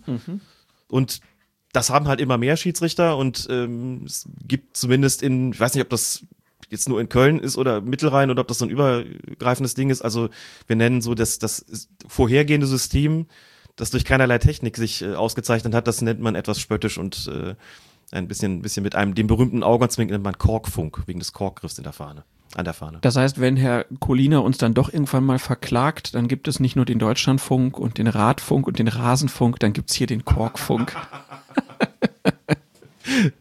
Sehr schön, sehr schöne Ideen. Haben wir da schon, haben wir schon Ersatz parat, genau. Also stellen wir uns mal die Situation vor mit, das wäre mit Korkfunk. Du hast einen Assistenten, der die Fahne hebt, um dir als Schiedsrichter anzuzeigen, der Ball ist im Aus gewesen. Du siehst es als Schiedsrichter aus irgendeinem Grund nicht, nimmst die Fahne nicht wahr, lässt weiterspielen, weil du völlig darauf konzentriert warst. Du denkst dir, dass der ist noch im Spiel geblieben als Schiedsrichter. Guck mal, die kontern gerade, auf der anderen Seite fällt das Tor. Du drehst dich zu dem Assistenten auf der entsprechenden Seite, der zeigt an Torerzielung, du drehst dich um und siehst, dann steht dein Assistent seit 30 Sekunden mit der Fahne. So, und dann gehst du da hin und sagst, was war denn? Dann sagt dein Assistent dir, der Ball war, bevor die ihren Angriff gestartet haben, im Aus. Konsequenz, ganz klar, okay, sorry, hab's nicht gesehen, dann gibt's halt den Abstoß. Ja, und dann sagen, sagen alle, ey, bitte, wir haben das Tor gemacht. Sagst du, ja, Entschuldigung, der Ball war im Aus. Wir können nicht weitermachen, wenn der Ball nicht im Aus gewesen ist, wenn der Ball im Aus gewesen ist. Und ob's dann der Assistent anzeigt und der Schiedsrichter das übersieht, oder ob's der Assistent übersieht und der Videoassistent anschließend eingreift und sagt, sorry Jungs, der Ball war vorher im Aus, ist eigentlich kein Unterschied. Wie gesagt, regeltechnisch ist es logisch, dass man hier sagt, man annulliert das Tor. Es ist halt nicht schön, aber es ist logisch. Regeltechnisch logisch. Ob du das nach der nächsten Szene auch sagst, da bin ich gespannt, denn da ist eigentlich der größte Skandal der Bundesliga-Hinrunde passiert. Hannover 96 traf auf Darmstadt 98. Es läuft die 87. Minute, es steht 2 zu 1 für Darmstadt, als der Hannoveraner Genki Haraguchi den Ball von der linken Seite in den Strafraum flanken will. Doch der Ball wird erst von einem Darmstädter abgefälscht, fliegt dann gegen den Rücken oder den Podex von Schiedsrichter Martin Thomsen und schließlich vor die Füße des gerade eingewechselten Marc Stendera. Der zieht aus der Distanz ab und trifft in den Winkel. Ein Traumtor. Doch der Videoassistent schaltet sich ein und empfiehlt Thomsen ein Review. Am Ende wird der Treffer zurückgenommen, weil der Schiedsrichter zwischenzeitlich vom Ball getroffen wurde. Stendera meckert frustriert und bekommt die gelbe Karte. Kurze Zeit später tritt er die Eckfahne kaputt und sieht gelb-rot. Hannover 96 legt Einspruch gegen die Spielwertung ein. Und wir könnten ja mal drüber sprechen, was denn die Regeln hier überhaupt vorsehen. Zunächst aber nochmal der Arbeitsnachweis des Kollegen Stendera. 84. Minute Einwechslung. 87. Minute Traumtor. 88. Videobeweis. 89. Entscheidung durch Videobeweis. Tor wird nicht gegeben. 90. Gelbe Karte für Stendera wegen Meckerns. 90. plus 2. Gelb-rote Karte für Stendera wegen Eckfahne kaputt treten. Es waren wahrscheinlich die ereignisreichsten acht Spielminuten, die der Kollege Stendera je erlebt hat. Und man kann seinen Frust auch irgendwo nachvollziehen, weil das war schon ärgerlich. Selbstverständlich. Du nagelst das Ding aus gefühlten 30 Metern in den Winkel, schaffst den Ausgleich, rettest deiner Mannschaft den Punktgewinn und dann passiert sowas. Dass, dass der sich also ärgert und das auch nicht unter Kontrolle hat. Ganz ehrlich, also das, ich glaube, ein Schuft, wer es nicht nachvollziehen kann. Und man hört, es gibt die, äh, der Axel von 93 war hier und ich habe deren Episode nochmal gehört, da lief das Spiel so nebenbei. Äh, und dann, ja, das Tor, Tor, nee, doch nicht. Nee, der Schiedsrichter hat den Ball wohl äh, gegen den Rücken gekriegt und das hat ihm der Videoassistent gesagt. Und dann hier Axel, der letzte Episode dabei war, der, wie? Der muss erst gesagt kriegen, dass er den Ball abbekommen hat? Was ist das denn? Ja, was ist das denn? Hat er das nicht mitbekommen? gibt zwei mögliche Erklärungen dazu. Zunächst mal gehe ich davon aus, dass er das natürlich mitbekommen hat und dass es nicht darum ging, ihm das sozusagen nachzuweisen, dass er da vom Ball getroffen worden ist, sondern dass er hat das Tor gegeben ähm, und der Videoassistent anschließend gesagt, hier ist was passiert nach, nach, nach der Regeländerung, das muss dazu führen, dass dieser Treffer nicht zählen darf. Regeländerung heißt, der Schiedsrichter ist keine Luft mehr. Ist nicht mehr immer Luft, muss man dazu sagen. So, und da kommen wir dann gleich mal, also kommen wir gleich dazu.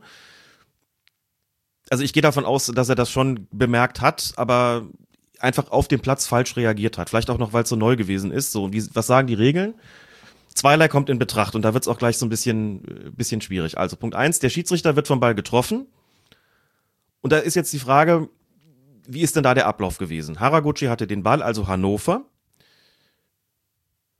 Ein Darmstädter fälscht den Ball ab. Dann berührt er den Schiedsrichter und vom Schiedsrichter kommt er zu Hannover 96. Tja, das ist die Frage. Zurück? Fragezeichen. Zu einem Spieler, der anschließend ein Tor erzielt. Zunächst mal die erste Frage hat der Ballbesitz gewechselt. Hannover hatte den Ball vom Schiedsrichter ist der Ball bei Hannover geblieben. Argumentation des DFB kann ich inzwischen sagen, das ist für uns kein Wechsel des Ballbesitzes, dass der zwischendurch abgefälscht worden ist, kann kein Wechsel des Ballbesitzes anzeigen. Einfach weil es ein unkontrolliertes Abfälschen war und vorher klarer Ballbesitz bei Hannover hinterher auch. Das, das, sagt der DFB, kann nicht der Grund sein, um dieses Tor zu annullieren. Da würde ich widersprechen und habe das auch ähm, tatsächlich mit Lutz Wagner am Telefon besprochen, habe gesagt, ich mache folgendes geltend, warum das für mich sehr wohl ein Ballbesitzwechsel gewesen ist. Einfach aus folgendem Grund. Es hat, wie ist das Spiel anschließend fortgesetzt worden? Mit einem Schiedsrichterball, den Darmstadt 98 bekommen hat. Warum? Weil in den Regeln drin steht, dass in einem solchen Fall diejenige Mannschaft den Ball erhält aus dem Schiedsrichterball, die ihn zuletzt berührt hat. Da steht nichts von Ballbesitz, die ihn zuletzt berührt hat. Das war natürlich eindeutig Darmstadt 98. Also Schiedsrichter berührt, äh, Darmstadt 98 berührt den Ball, dann der Schiedsrichter. Also müssen wir gucken, wer hat zuletzt den Ball berührt, bevor er den Schiedsrichter getroffen hat. Und das war Darmstadt 98. Die haben ganz regulär den Schiedsrichterball bekommen. Dann habe ich Lutz Wagner gefragt, was für einen Sinn soll das denn ergeben, dass die den Ball kriegen, wenn ihr argumentiert, der Ballbesitz hat nicht gewechselt. Dann hätte doch den Hannover 96 den Schiedsrichterball bekommen müssen, wenn man denn, ne, sagt man, man lässt das Tor nicht zählen. Er sagt er, nein, sie sehen das tatsächlich anders, sagen, Ballbesitz heißt, das ist tatsächlich wörtlich zu nehmen. Wobei ich auch noch argumentieren würde, nochmal verweisen würde auf eine völlig andere Regel, nämlich die Handspielregel, über die wir, die wir ja gesprochen haben. In der letzten Folge, wo es ja auch darum ging, da steht eigentlich gains possession or control of the ball und dann eine große Torchance oder eine Torerzielung beim Handspiel und wir gesagt haben, naja, beim Handspiel wird das Tor auch annulliert, wenn vorher der Torschütze oder ein Angreifer auch den Ball irgendwie nur berührt hat. Das heißt, da wird der Begriff Ballbesitz oder Kontrolle doch offensichtlich nicht wörtlich genommen.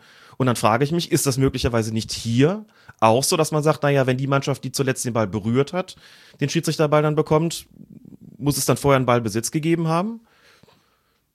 Das finde ich zumindest widersprüchlich, aber da sagt Lutz Wagner, nein, wir wollen hier schon im Sinne und Geist des Fußballs handeln. Und das heißt für sie, Hannover war in Ballbesitz und ist im Ballbesitz geblieben nach der Berührung des Balles durch den Schiedsrichter. Das könne nicht der Grund sein, um dieses Tor zu annullieren. So, kurzer Haken dahinter, kommt also Punkt zwei ins Spiel. Was könnte denn dann der Grund gewesen sein, dass das Tor annulliert worden ist? Schiedsrichter wird vom Ball getroffen und anschließend entsteht für eine Mannschaft eine aussichtsreiche Angriffsmöglichkeit. Da kannst du jetzt als Hannover 96 Fan argumentieren und sagen, wir waren bereits im Angriff. Der Angriff war bereits gut und der Ball wäre ohne die Berührung durch den Schiedsrichter sogar ein bisschen näher an den Strafraum gekommen, als das hier der Fall gewesen. Das heißt, die Torchance für Stendera wäre eigentlich sonst sogar noch besser gewesen. Also warum ist hier eine gute Angriffsmöglichkeit vom Schiedsrichter durch dessen Ballberührung eingeleitet worden? Da argumentiert der DFB und da würde ich natürlich auch vollkommen äh, mitgehen an der Stelle, die sagen, also Punkt eins, wer den Ball anschließend ins Tor nagelt, nachdem der Ball vom Schiedsrichter gekommen ist, der wird, also da muss man einfach argumentieren, das ist ja quasi eine Torvorlage durch den Schiedsrichter gewesen. Klar hat der dann eine gute Angriffsmöglichkeit eingeleitet, beziehungsweise sie sogar noch verbessert. Und wenn der Ball weiter nach vorne gekommen wäre, an den Strafraum heran, dann hätten möglicherweise auch die Darmstädter noch eine Chance gehabt, ihn ganz regulär abzufangen. Das heißt, dass man hier argumentiert, weil der Ball vom Schiedsrichter gekommen ist, hatte Hannover 96 diese exzellente Torchance, die dann auch im Tor gemündet ist. Das wiederum kann ich nachvollziehen. Ich würde nur sagen, also hab mit Lutz Wagner darüber gesprochen, gesagt, für mich gibt es zwei Gründe. Das eine ist der Ballbesitzwechsel. Also ich würde den Regeltext anders verstehen, aber da ist natürlich nicht, bin natürlich nicht ich maßgeblich, sondern wenn Lutz Wagner sagt, nee, da reden wir schon von Ballbesitz. Mhm. Ähm, das ist der Grund nicht. Und der zweite Grund, da würde ich völlig zustimmen, ist das mit dem Einleiten einer offensichtlichen ähm, Tormöglichkeit. Bei der Sache mit dem, mit dem Ballbesitz, das ist natürlich noch so ein bisschen schwierig. Jetzt stell dir mal vor, du weißt überhaupt nicht, wer, wer äh, im Ballbesitz gewesen ist und da wird der Schiedsrichter getroffen, dann musst du natürlich sagen, okay, dann kriegt derjenige den Ball, äh, der ihn zuletzt berührt hat. Das kann man vielleicht noch irgendwie feststellen. Aber dann würde ich halt sagen, na gut, wenn das so ist, dann muss man das komplett darauf ausweiten. Dann ist es, heißt Ballbesitz einfach in dem Fall Ballberührung. Wer zuletzt dran war, kriegt den Schiedsrichterball. Und da geht es nicht darum, wer ihn wirklich besessen hat. Aber da bin ich mal, also da, das fand ich eine regeltechnisch äh, ganz interessante Situation und, und war dann auch froh, dass Lutz Wagner das so erklärt hat und aufgeklärt hat. Wenn ich dir so zuhöre, stimmst du mir zu, dass das der größte Skandal der Bundesliga-Hinrunde ist. In der vergangenen Saison hätte das Tor noch gezählt. Ja. Und heute muss man einfach sagen, wärst du doch im Ballbesitz geblieben. 96. Dann zählt auch dein Ausgleichstor. Ja, ärgerlich. Äh, war auf jeden Fall krass. Also die, das Spiel habe ich auch tatsächlich so geschaut und äh, ist ja in der zweiten Liga eh Gegurke. Und dann fällt so ein Tor und dann wird's kaputt gemacht das äh, fördert natürlich auch wieder nicht die Akzeptanz des Videobeweises, weil viele sich äh, dann denken, äh, dafür haben wir das doch nicht. So ein Tor zurückzunehmen ist doch ein Skandal. Hm. Bin auch ein bisschen, ja, vielleicht äh, enttäuscht, dass die Sportschau das nicht schon trotzdem zum Tor des Monats gemacht hat. Ein Treffer, der nicht gezählt hat, das wäre ja. aber auch ein Novum, glaube ich, oder? Ja, aber verdient. Aber verdient, klar ich finde das in dem Fall überhaupt keine Videodis Videoassistenten-Diskussion, sondern ich finde das in diesem konkreten Fall mit ja, doch. lang langatmigen Ausführungen. Doch, natürlich ist es eine Videoassistentin, weil der Schiedsrichter hätte es ja nicht mitgekriegt. Der hätte es nicht gepfiffen, der hätte das Tor gegeben. Ja, aber deswegen sagen die Leute, ah, da kommt hier der äh, dieser Typ da aus dem Kölner Keller und macht uns das schöne Tor kaputt. Das meine ich doch. Aber der interveniert ja, weil der Schiedsrichter einen Fehler gemacht hat. Dass der Hannover dann sagt, blöder Videobeweis. Wir hätten doch, also ne, nach dem Motto, dann hat er halt einen Fehler gemacht, aber es wäre halt ein Tor für uns. Das ist ja nicht der Punkt in der Argumentation. Also emotional natürlich schon, was ich ja vollkommen nachvollziehen kann. Genau, klar. das ist ja jetzt mein Punkt. Es geht mir nur das, das, okay. das andere hast du ja gerade äh, dargelegt, dass man einen Eingriff hier schon verargumentieren kann, auch wenn ich bei dir bin, dass aus meiner Sicht auch kein äh, Ballbesitzwechsel hier stattgefunden hat, weil wenn man sich die Szene anguckt, also Darmstadt war nie wirklich in der Lage, jetzt das Spiel zu bestimmen, sondern das war ein Abfälschen des Balles ja. irgendwie so fertig. Kann ich, also ne? dass ich hier so formal argumentiert habe, liegt einfach daran, wie gesagt, dass äh, wenn Darmstadt anschließend den Ball bekommt und wenn es in der Regel heißt, es bekommt die Mannschaft den Schiedsrichterball, die ihn zuletzt berührt hat, dann finde ich es nicht logisch. Ja. Wenn man umgekehrt mit dem Besitz argumentiert, aber dann genau. letztlich für die, wer die, für die Frage, wer den Ball bekommt, die letzte Berührung. Also da ist für mich, existiert für mich ein Widerspruch und den habe ich da aufgelöst. Ich mir gedacht, aber gut, dann ist halt mit Possession, genauso wie beim Handspiel, beim Offensivhandspiel einfach offensichtlich nur die, der Ballkontakt gemeint. Aber kann ich nachvollziehen und das hat ja viele Leute gegeben, nicht nur Fans von Hannover, die gesagt haben, ist das denn sinnvoll, diese Regeländerung, wenn man sich so eine Situation, die natürlich ein absoluter Extremfall mal wieder ist, genau wie bei Dresden gegen Wiesbaden, wie so ein Fall hat, wo man sagt, boah, das muss natürlich irgendwann passieren. Diese Ausnahmefälle sind ja dann das, man sagt, meine Güte, oder wie der Halbzeit-Elfmeter äh, bei Mainz gegen Freiburg, solche Situationen sagst, die hast du eigentlich nie und jetzt passieren sie dann. Mhm. Das ist ja auch so, und die wird ja eine, eine Regeländerung sozusagen wirklich eine Nagelprobe, ist ja fast schon, ne, also unterzogen. Begriff ganz, ganz besonders gut, finde ich, an, an, an dieser Stelle. Und da würde ich dann aber doch argumentieren, na ja, also wenn der Ball vom Schiedsrichter zu einem Spieler kommt, der daraufhin ein Tor erzielt und der Schiedsrichter damit faktisch eine Torvorlage geliefert hat, mag ich mich nicht so gerne auf eine Diskussion einlassen, was gewesen wäre, wenn er den nicht berührt hätte und der Ball näher an den Strafen gekommen. Wir sind nämlich ganz schnell wieder im Konjunktiv und dann kann ich auch sagen, dann hätte vielleicht ein Darmstädter, wäre vielleicht ein Darmstädter rausgerückt. Klar wäre die Distanz zum Tor näher gewesen, aber der Schusswinkel vielleicht ungünstiger. Ich weiß es nicht. Fakt ist, ich gehe vom Ergebnis aus der hat ein Tor erzielt, nachdem der Ball vom Schiedsrichter gekommen ist. Also hat der Schiedsrichter doch offensichtlich eine gute Angriffsmöglichkeit da äh, begünstigt. Und deswegen finde ich es dann auch sinnvoll, das nach der Regel zurückzunehmen, dass man aber als Fan sagt, oh bitte, der macht ein Traumtor. Also das, und dann wird das Ding zurückgenommen. Das ist für uns emotional nicht zu verkraften. Das finde ich aus der Fanperspektive natürlich vollkommen verständlich. Ja. Ja, ist auf jeden Fall diskutabel haben wir jetzt gemacht. Es wurde so entschieden. Ich bin nicht ganz überzeugt davon, ob man solche Szenen dann wirklich, also ob das dann so die, die Richtung sein soll, dass da eingegriffen wird, weil, naja, Ballbesitzwechsel ist es aus meiner Sicht einfach nicht. Aber das war ja auch nicht der Grund, sagt Lutz ja auch, Lutz Wagner ja auch. Klar, gut, aber ich meinte jetzt den Aspekt, das wird ja dann, das kann ja in einer anderen Szene dann wieder noch wichtiger werden. Gut, ähm, dann würde ich vorschlagen, dass wir hier einmal einen Punkt machen unter die Hinrunde. Ne? Wir haben ja in der Bundesliga hatten wir ja schon den 17. haben wir in der letzten Episode und haben auch sonst gesagt, das sind jetzt nicht Sachen, die wir hier noch großartig besprechen müssen. Was wir aber besprechen können, ist eine Umfrage, die der Kicker gemacht hat.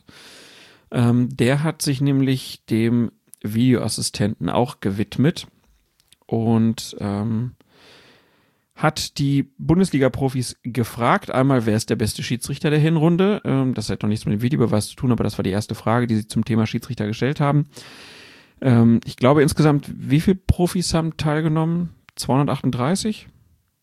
Ich muss jetzt gerade selber nochmal nachgucken. Im Blick. 239. 239, ja fast. Und von diesen 200 39, äh, 38 haben 78 gesagt, Manuel Gräfe ist der beste Schiedsrichter. 76 sagen Dennis Eitekin. Damit ist ähm, das vierte Mal in Folge Manuel Gräfe der am besten. Es ist noch mehr. Wir haben bloß einfach nur die letzten. Noch die letzten, mehr? Ja, okay. ja, die, die, die haben es zurückverfolgt bis Sommer 2018, aber ich äh, weiß es aus dem Kopf auch davor. Ich weiß nicht mehr im Kopf, wie viel, wie oft Manuel Gräfe das Ding davor auch quasi gewonnen hat, in Anführungszeichen, ja. aber da, das war nicht viermal, sondern Siehst du, noch, sechs, ne, noch eine Wertung, wo er Schiedsrichter des Jahres ist. Ja. Da hast du bei der letzten Episode noch. Hast du recht. Bei den Bundesliga-Profis, ne? ja, genau. Ja. Ähm, ganz interessant ja, dass äh, Felix Brüchter irgendwie keine Rolle mehr spielt. Ne? Also der war äh, in den letzten Jahren wohl schon immer hinter Gräf und Eidekindern Dritter. Jetzt ist er nicht mal mehr unter den Top 4. Denn dritte ist mit 4,6 Prozent Steinhaus und mit 2,9 Prozent Fritz. Auf den Rest entfallen 12,2 Prozent und 15,9 Prozent haben überhaupt keine Angabe gemacht. Schiedsrichter kenne ich nicht, kann ich nicht bewerten. Gräfe und Eitekin kommen also insgesamt auf fast zwei Drittel der Stimmen. Das ist ja, viel. Absolut. Haben sich diesen Ruf aber auch erarbeitet. Dann die Frage an die Bundesliga-Profis. Klappt der Videobeweis nun besser.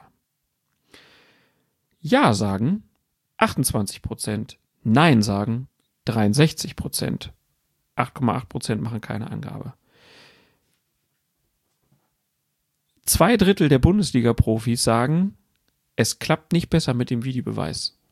Das heißt, der Videobeweis hat ein riesiges Akzeptanzproblem unter den Bundesliga-Profis. Ganz offensichtlich. Bei der Zahl, wenn man das so sieht, und auch wenn man sagt, die Umfrage ist gelaufen unter, ich würde schätzen, ich habe es jetzt nicht genau ausgerechnet, aber es sind glaub, 13, irgendwas Spieler pro, pro, äh, pro Club. Im Schnitt. Die sich geäußert haben. Der Kicker sagt, das ist eine gute Quote, aber man erreicht natürlich nicht, nicht immer alle. Ich habe jetzt nicht ausgerechnet, wie viele Profis es insgesamt gibt, aber wahrscheinlich wird das jetzt, bei, welcher Kaderstärke gehen wir aus, wenn wir 13 im Schnitt haben? Wie hat man normalerweise? 25, 26, Ja, irgendwie sowas? manche also auch gehen wir, 30, aber ja, gehen wir von 50 Prozent aus, plus ein bisschen vielleicht, irgendwie sowas in der Art wird es wahrscheinlich sein.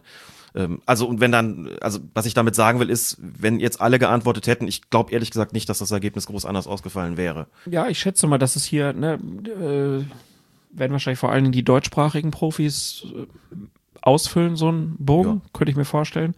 Wäre mal ganz interessant, interessant zu fragen beim Kicker, wie sowas denn abläuft. Ähm, aber gut, von den abgegebenen Stimmen, zwei Drittel sagen, nee, klappt nicht besser. Das ist schon hart. Und ich, äh, es gibt so eine Doku bei The Zone über den ersten FC Köln und die haben ja auch schon ihre Videobeweisgeschichten und da ist so vor allen Dingen mir in Erinnerung geblieben, so ein Simon Terodde, jetzt ja auch kein äh, Lautsprecher oder irgendeiner, der sich andauernd aufregt, aber die Ablehnung des Videobeweises durch ihn, das war schon, da habe ich gedacht, oh krass, also der, der findet das so richtig blöd, ne? Also wahrscheinlich mit Mario Gomez zu vergleichen. Aber so, da, habe ich das das erste Mal so ganz bewusst gesehen, dass ich gedacht habe, ah, okay, die, die finden das gar nicht gut. Da hat der DFB eine Aufgabe. Die Frage war ja jetzt, ob es inzwischen besser läuft. Ne? Das, die Frage lautet jetzt nicht, seid ihr grundsätzlich dafür oder dagegen? Muss man, glaube ich, nochmal fein unterscheiden, sondern einfach so, ist es jetzt besser als vorher? Ich müsste jetzt Ja, noch aber mal mit der, mit der Umsetzung des Videobeweises Sind sind sie nicht- nicht, nicht zufrieden. zufrieden. So. Das, Das kann heißt, man so äh, dann ist die Akzeptanz mit dem, was der DFB da macht, die ist nicht gegeben. Bei vielen Spielern. ja, weiß gar nicht so sehr, ob man das äh, am DFB da festmachen sollte, ob es da nicht einfach ein, also das ist ja eine Form der Umsetzung, die letztlich vorgegeben ist durch die durch die Regularien. Gut, der DFB ist jetzt der Verband, der sich darum kümmert, dass Klar. das passiert. So, ich habe jetzt die einfach genannt. Fertig.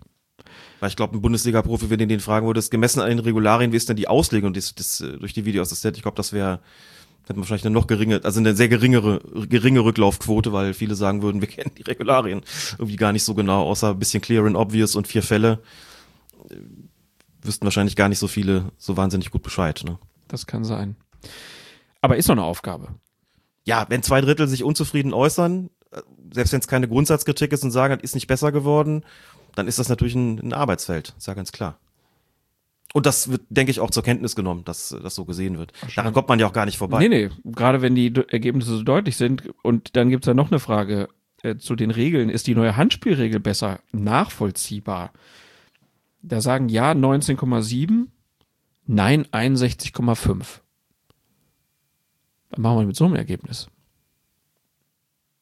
Daraus ziehen wir die Schlussfolgerung, dass ein recht hoher Prozentsatz, auch hier sind nicht ganz zwei Drittel, aber das waren es beim anderen auch nicht, also über 60 Prozent eben sagen, wir blicken jetzt auch nicht besser durch als vorher. Also da gibt es offensichtlich auch noch Nachbesserungsbedarf und wir haben ja gesagt, es wird wahrscheinlich weniger Diskussionen darüber geben, wann ein Handspiel strafbar ist, aber dafür mehr Diskussionen darüber, ob das in Ordnung so ist, ob das gut ist, wie, wie die Regel jetzt formuliert ist. Also äh, die Bestrafung von bestrafungswürdigen Handspielen und das äh, Laufen lassen bei nicht strafwürdigen Handspielen hat offensichtlich nicht für die letzte Zufriedenheit gesorgt, wobei ich ja auch gar nicht finde, dass die Auslegung nach den neuen Regeln so wahnsinnig äh, anders ist, als wir das in der vergangenen Saison hatten, sondern dass es eher so ist, dass jetzt in den Regeln drinsteht, was ohnehin schon weitestgehend Auslegungspraxis gewesen ist.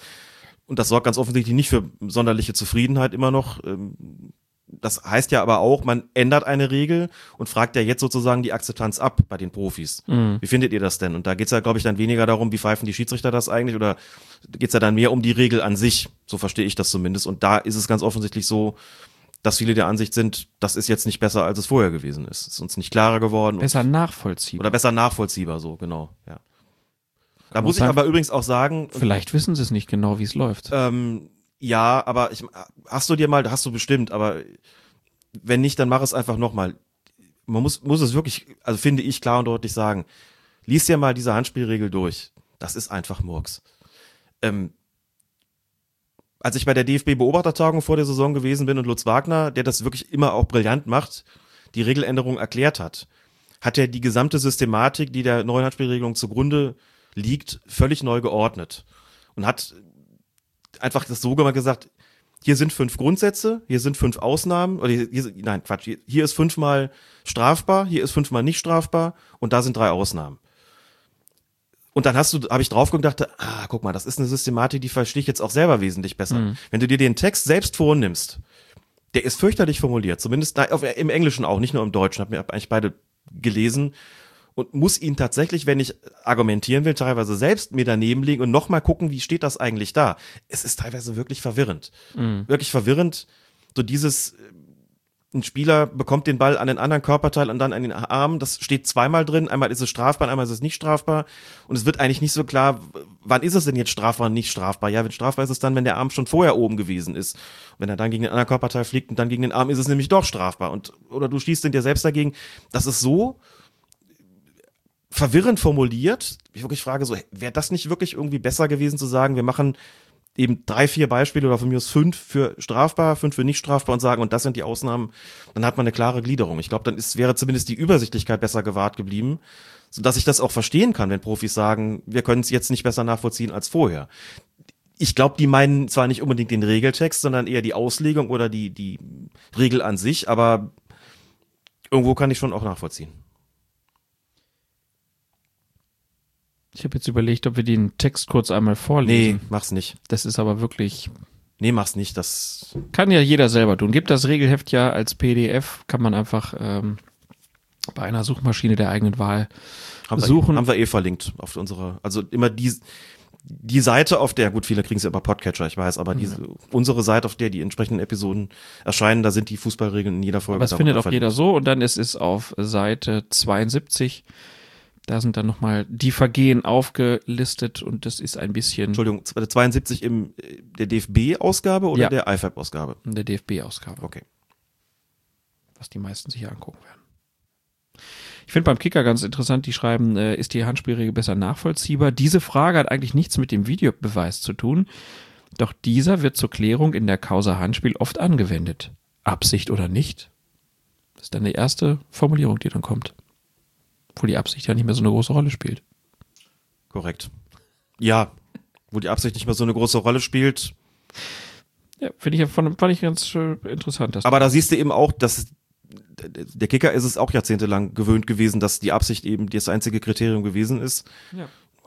Deswegen ist es eben nach wie vor schwierig, zu, davon wegzukommen und zu sagen, wir sprechen von strafbar und nicht strafbar und nicht von absichtlich oder nicht absichtlich. So, das ist halt einfach in der Gewohnheit drin. Das ist normal. Gut, dann ähm, das zu der Umfrage und wir haben es ja angekündigt, wir haben ein Gespräch mitgebracht und du hast ein Gespräch mitgebracht, etwa 20 Minuten mit zwei Schiedsrichtern und du stellst dir im Gespräch ja auch selber vor, deswegen müssen wir gar nichts so groß sagen und wir schalten jetzt einfach mal in den Glaspalast nach, wo war das, Sindelfing? Sindelfing. Glaspalast nach Sindelfing, mein Ko So, nach insgesamt vier Jahren sind wir wieder fast in der Sauna gelandet beim Mercedes-Benz Junior Cup. Vor vier Jahren haben wir in der besagten Sauna, beziehungsweise genauer gesagt natürlich im Vorraum mit Bibiana Steinhaus und Kurt Kircher ein Interview geführt. Jetzt sind wir einen Raum davor, aber es riecht immer noch ein bisschen nach Sauna. Und ich habe jetzt zwei Schiedsrichter neben mir sitzen, die beim Mercedes-Benz Junior Cup in diesem Jahr pfeifen, nämlich zum einen Felix Prigan. Das mal Hallo Felix. Felix ist Schiedsrichter in der Oberliga und in der A-Jugend Bundesliga und pfeift das erste Mal jetzt beim Mercedes-Benz Junior Cup und Lars Erbst Hallo Lars erstmal. Regionalliga-Schiedsrichter und hat auch alle Jugend-Bundesliga-Spielklassen durchlaufen sozusagen, jetzt aber inzwischen zu alt für diese Spielklasse und ist wie er gesagt hat, das dritte oder vierte Mal schon bei dem Turnier. Wir haben uns auch schon mal hier gesehen. Vielleicht an euch beide erstmal die Frage, Felix, ähm, du bist das erste Mal da. Was hat das Turnier für einen Stellenwert für einen Schiedsrichter? Wenn du hier pfeifst, ähm, wie Siehst du die ganze Atmosphäre? Wie siehst du so, wie schätzt du dieses Turnier ein? Ist das für dich was Besonderes hier zu pfeifen? Ähm, also ich finde es auf jeden Fall was Besonderes, gerade so als eigenen Bundesliga-Schiedsrichter, dass man jetzt nicht gerade große Kulissen gewöhnt, sondern sind ja eher mal 150, mal auch nur ja. 100 Zuschauer da, 11 Uhr irgendwo. Ähm, von dem her ist es jetzt schon was anderes, auch mit dem ganzen Drumherum, äh, mit Fernsehen etc. Ja. Ähm, von dem her ist es auf jeden Fall was Besonderes und natürlich auch schön, dann irgendwie mal internationale Mannschaften pfeifen zu dürfen. Ist immer was Besonderes. Ja. 5000 Zuschauer, muss man sagen. Am Finaltag ist es eigentlich regelmäßig ausverkauft und Lars, bist wie gesagt zum dritten oder vierten Mal da. Für dich aber trotzdem immer noch was Schönes hier hinzukommen, ne? Absolut. Ich komme immer wieder gerne. Ähm, auch schön, dass man ähm, sieht, dass dieser Jugendfußball auch gut ankommt hier in der Umgebung. Weil sieht man an der Zuschauerzahlen, ausverkauftes Haus hier und man merkt es auch als Schiedsrichter, die Atmosphäre ist super hier und es macht riesig Spaß. Und für uns ist es natürlich auch ein Highlight, wenn man mal FC Porto pfeifen darf, Manchester United. Ist ja auch nicht alltäglich. Glasgow Rangers noch dabei. Genau. Genau, und Rapid Wien zum, ich glaube, dritten oder vierten Mal insgesamt. Also das Turnier ist genau zur Hälfte international besetzt. Die anderen vier Mannschaften sind Jugend-Bundesliga-Mannschaften natürlich. Mhm. Ähm, Felix, 5000 Zuschauer, ist das auch irgendwie einschüchternd für dich? Oder eher eine Motivation? Ah, schon eher auch eher eine Motivation. Also ähm, gerade hier ist es jetzt nicht sonderlich irgendwie aufgeheizt oder so, sondern es ist ja eher eine friedliche Atmosphäre, auch mit den Klatschpappen und so weiter. ist ja schon eher so ein bisschen. Das böse P-Wort haben wir jetzt ausgesprochen, ja. ja, also es ist ja schon eher eine friedliche Stimmung und so weiter, von dem her macht es vor allem erstmal Spaß und es ist ja jetzt nicht irgendwie so, dass es hier brisante Fanszenen oder so wäre, sondern eher positive Stimmung und von dem her macht es dann auf jeden Fall Spaß, ja. Jetzt mal von den unterschiedlichen Regeln abgesehen, unterscheiden sich ja ein bisschen Feld und Halle. Was ist für euch anders, wenn ihr in der Halle pfeift als auf dem Feld? Was fällt euch so als erstes ein? Ähm, auf jeden Fall ähm, andere Zweikampfbewertungen, muss man sagen, dadurch, dass ähm, sich aus den Szenen wieder ein Vorteil entwickelt, da machen wir lieber im Feld, haben wir da lieber eine, eine kürzere Leine, hier gucken wir uns das erstmal an und, und meistens die A-Jugendspieler wollen ja den Fußball spielen, hier absolut fair und stehen sofort auf, deswegen wartet man mal hier ein bisschen länger lieber und guckt, was sich daraus entwickelt. Habt ihr das Gefühl, dass die Linie auch so angenommen wird, wie ihr die hier pfeift? Also was habt ihr für einen Eindruck von dem Niveau, das hier herrscht und auch von der Akzeptanz, die ihr als Schiedsrichter habt? Ich glaube, die Akzeptanz ist sehr hoch und auch die Linie wird, glaube ich, einigermaßen akzeptiert. Vor allen Dingen, weil ja die meisten Spieler hier die Linie kennen in der eigenen Bundesliga, wird ja ähnlich großzügig gepfiffen. Ähm, ich glaube, es ist von allen akzeptiert, dass hier auch ein dynamisches Spiel zustande kommt. Und von dem her glaube ich, dass es die optimale Linie hier ist. Ist halt immer ein bisschen grenzwertig, wann greife ich ein, wann nicht. Äh, auch gerade irgendwie, wenn es dann zu ähm, Undisziplinierheiten kommt, mhm. dass man dann eben rechtzeitig den Riegel vorschiebt, ist immer ein bisschen ja, die Herausforderung. Genau. Aber bis jetzt ähm, läuft es aber, glaube ich, eigentlich ganz gut. Ne? Genau, man muss halt immer die Balance finden. Ähm, viel zulassen, aber nie den Grenzbereich überschreiten, mhm. weil wir haben noch immer hier mit Jugendlichen zu tun und ja, ist es wie bei den Profis auch. Wenn die mal äh, rot sehen, dann ja, können es schnell eskalieren hier. Und natürlich auch von draußen, muss man sagen. Da sitzen ja nicht nur Jugendliche im äh, Trainerstab. Und da kannst, das weiß ich von den vergangenen Finalspielen, immer mal auch wieder hoch hergehen, wenn es dann äh, wirklich so Richtung Platz eins, Platz drei geht. Du bist zum ersten Mal da, Felix, du zum dritten oder vierten Mal, Lars. Ähm, wie kommt man eigentlich hier hin? Also wie wird, wie, wie wird man konkret ausgewählt? Klar, ihr werdet angeschrieben oder angerufen. Aber was glaubt ihr, unter welchen Aspekten die Schiedsrichter hier ausgewählt werden? Bestimmte Qualifikationen oder ist es auch so eine Form von Auszeichnung, die euch dazu teil wird? Äh, ich glaube, also ich glaube, die Einteilung wird vor allen Dingen von unserem Verband vorgenommen, von unserem Verband Schiedsrichter Obmann. Ähm, und ich glaube, da ist schon auch die Hinrunde spielt mit Sicherheit auch eine Rolle, wie man sich dort eben präsentiert hat. Dann vermute ich, dass eben die A-Jugend-Bundesliga-Schiedsrichter oder die ehemaligen A-Jugend-Bundesliga-Schiedsrichter schon ähm, auf der Liste relativ weit oben stehen, weil sie eben die Erfahrung haben mit, diesen mhm. Art, mit dieser Art von Spieler, mit dieser Art von Zweikampfbewertung.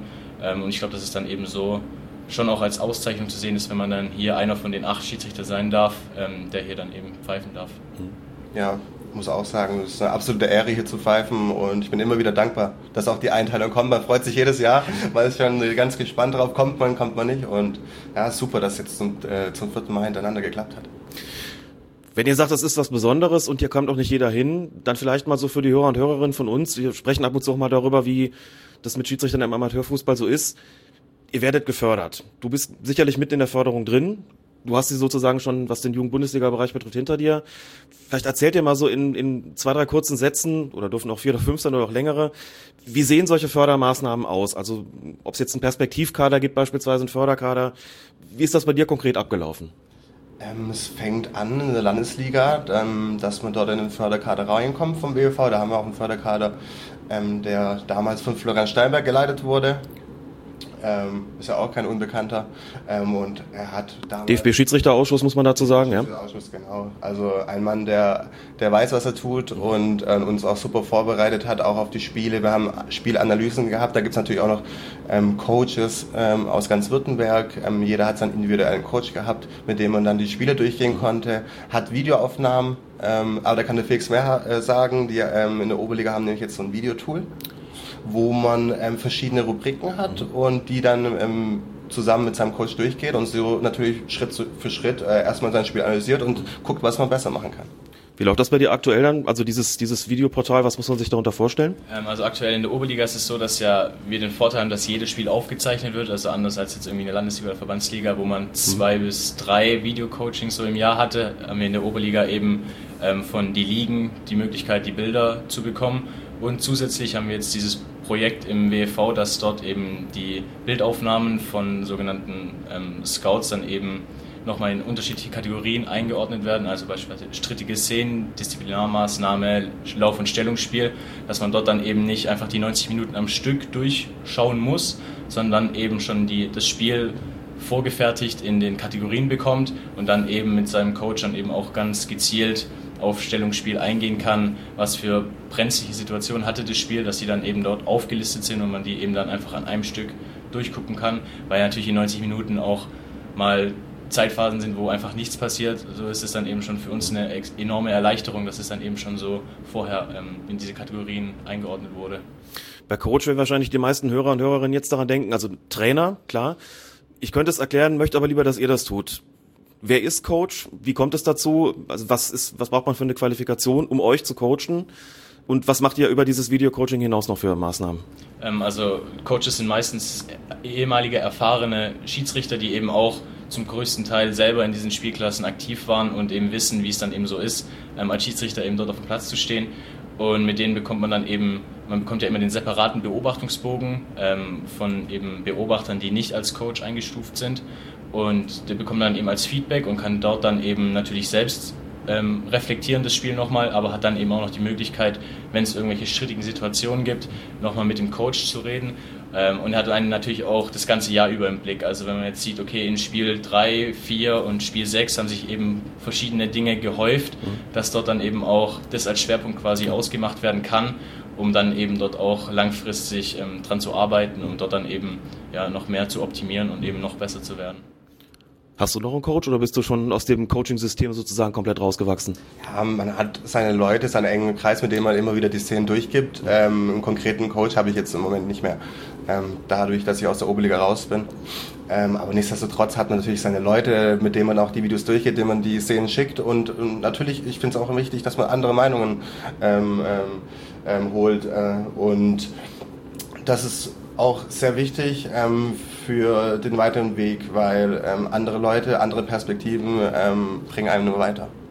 Jetzt haben wir über viel Erfreuliches gesprochen. Jetzt so zum Abschluss des Gesprächs vielleicht nochmal so ein unerfreuliches Thema, was aber gerade eine ziemliche Medienpräsenz hat. Das Thema Gewalt gegen Schiedsrichter bekommt gerade sehr viel Aufmerksamkeit.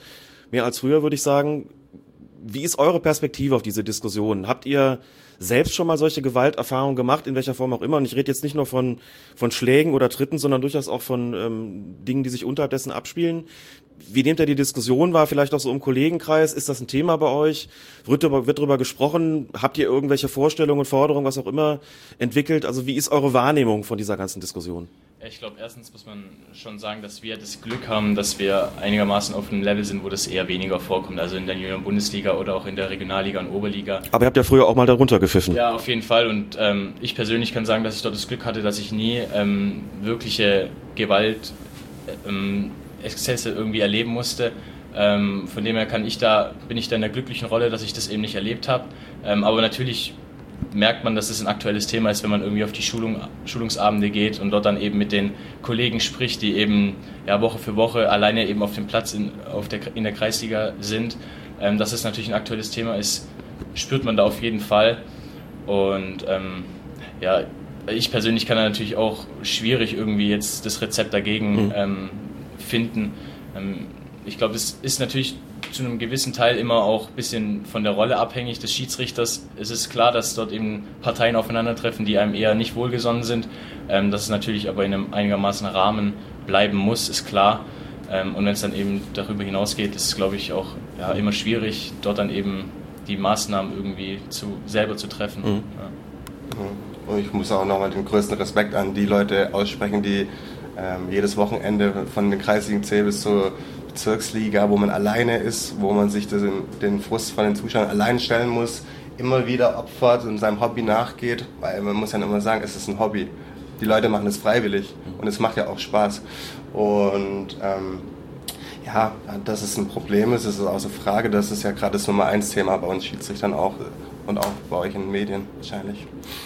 Lutz Michael Fröhlich hat jetzt in dem Interview gesagt, er kritisiert auch sehr deutlich die Profis, weil er sagt, das, was die tun in der Bundesliga, hat Auswirkungen bis in den Amateurbereich hinein, denn dort wird das sozusagen kopiert und sorgt eben für dafür, dass es auch mal zu solchen Jagdszenen kommt. Habt ihr den Eindruck auch? Könnt ihr das bestätigen? Habt ihr das Gefühl, dass ihr Dinge, die in euren Spielklassen oder auch darunter, auch aus früheren Jahren vielleicht mal, dass ihr da Dinge wiedererkennt, wo ihr sagt, das habe ich sozusagen in der Bundesliga auch gesehen, dass es da so, so eine Spiegelung des Verhaltens irgendwie gibt?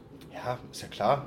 Die Leute schauen die Bundesliga an, sehen, was da abgeht. Hier neuestes, äh, das, der neueste Fall, wo, wo Abraham rausgeht, auf den Streit ja. zuläuft und ihn dann umrahmt. Ähm, solche Szenen haben im Fußball, vor allem in der Bundesliga, mhm. generell nichts zu suchen.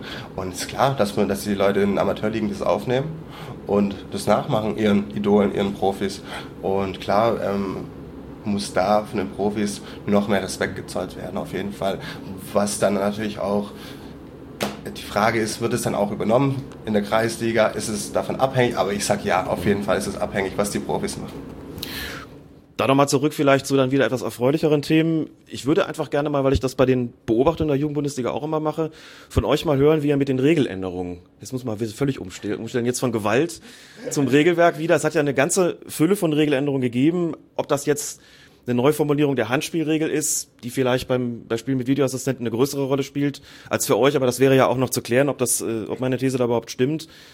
Auswechslung, also über die nächste, nächstgelegene Begrenzungslinie soll schneller gehen. Das Ding mit dem Abstoß, der jetzt im Strafraum angenommen werden darf, ähm, und natürlich die Karten für Teamoffizielle und insbesondere da schon welche gezeigt im Laufe der Saison? Ich hatte tatsächlich schon in der äh, Oberliga einen Fall, dass ich dem Trainer wirklich die gelbe Karte mhm. auch gezeigt habe. Ähm, Wie hat er reagiert? Äh, war natürlich im ersten Moment erstmal, man hat gemerkt, okay, das ist was Neues, äh, was ist das? Aber ähm, ja, wurde dann angenommen, hat dann gemeint, okay, alles klar, passt. Ähm, und es war natürlich schon auch ein gutes Zeichen, so weil es halt ein bisschen außenwirksamer ist. Die Karte, die kennt jeder, die kennt auch der Zuschauer. Der weiß, wenn der Spieler die gelbe Karte bekommt, ist er verwarnt. Sonst so die Ermahnung an den Trainer hat immer so ein bisschen, die Außenwirksamkeit hat es immer ein bisschen zu wünschen übrig gelassen. Von dem her finde ich die Regeländerung auf jeden Fall sinnvoll.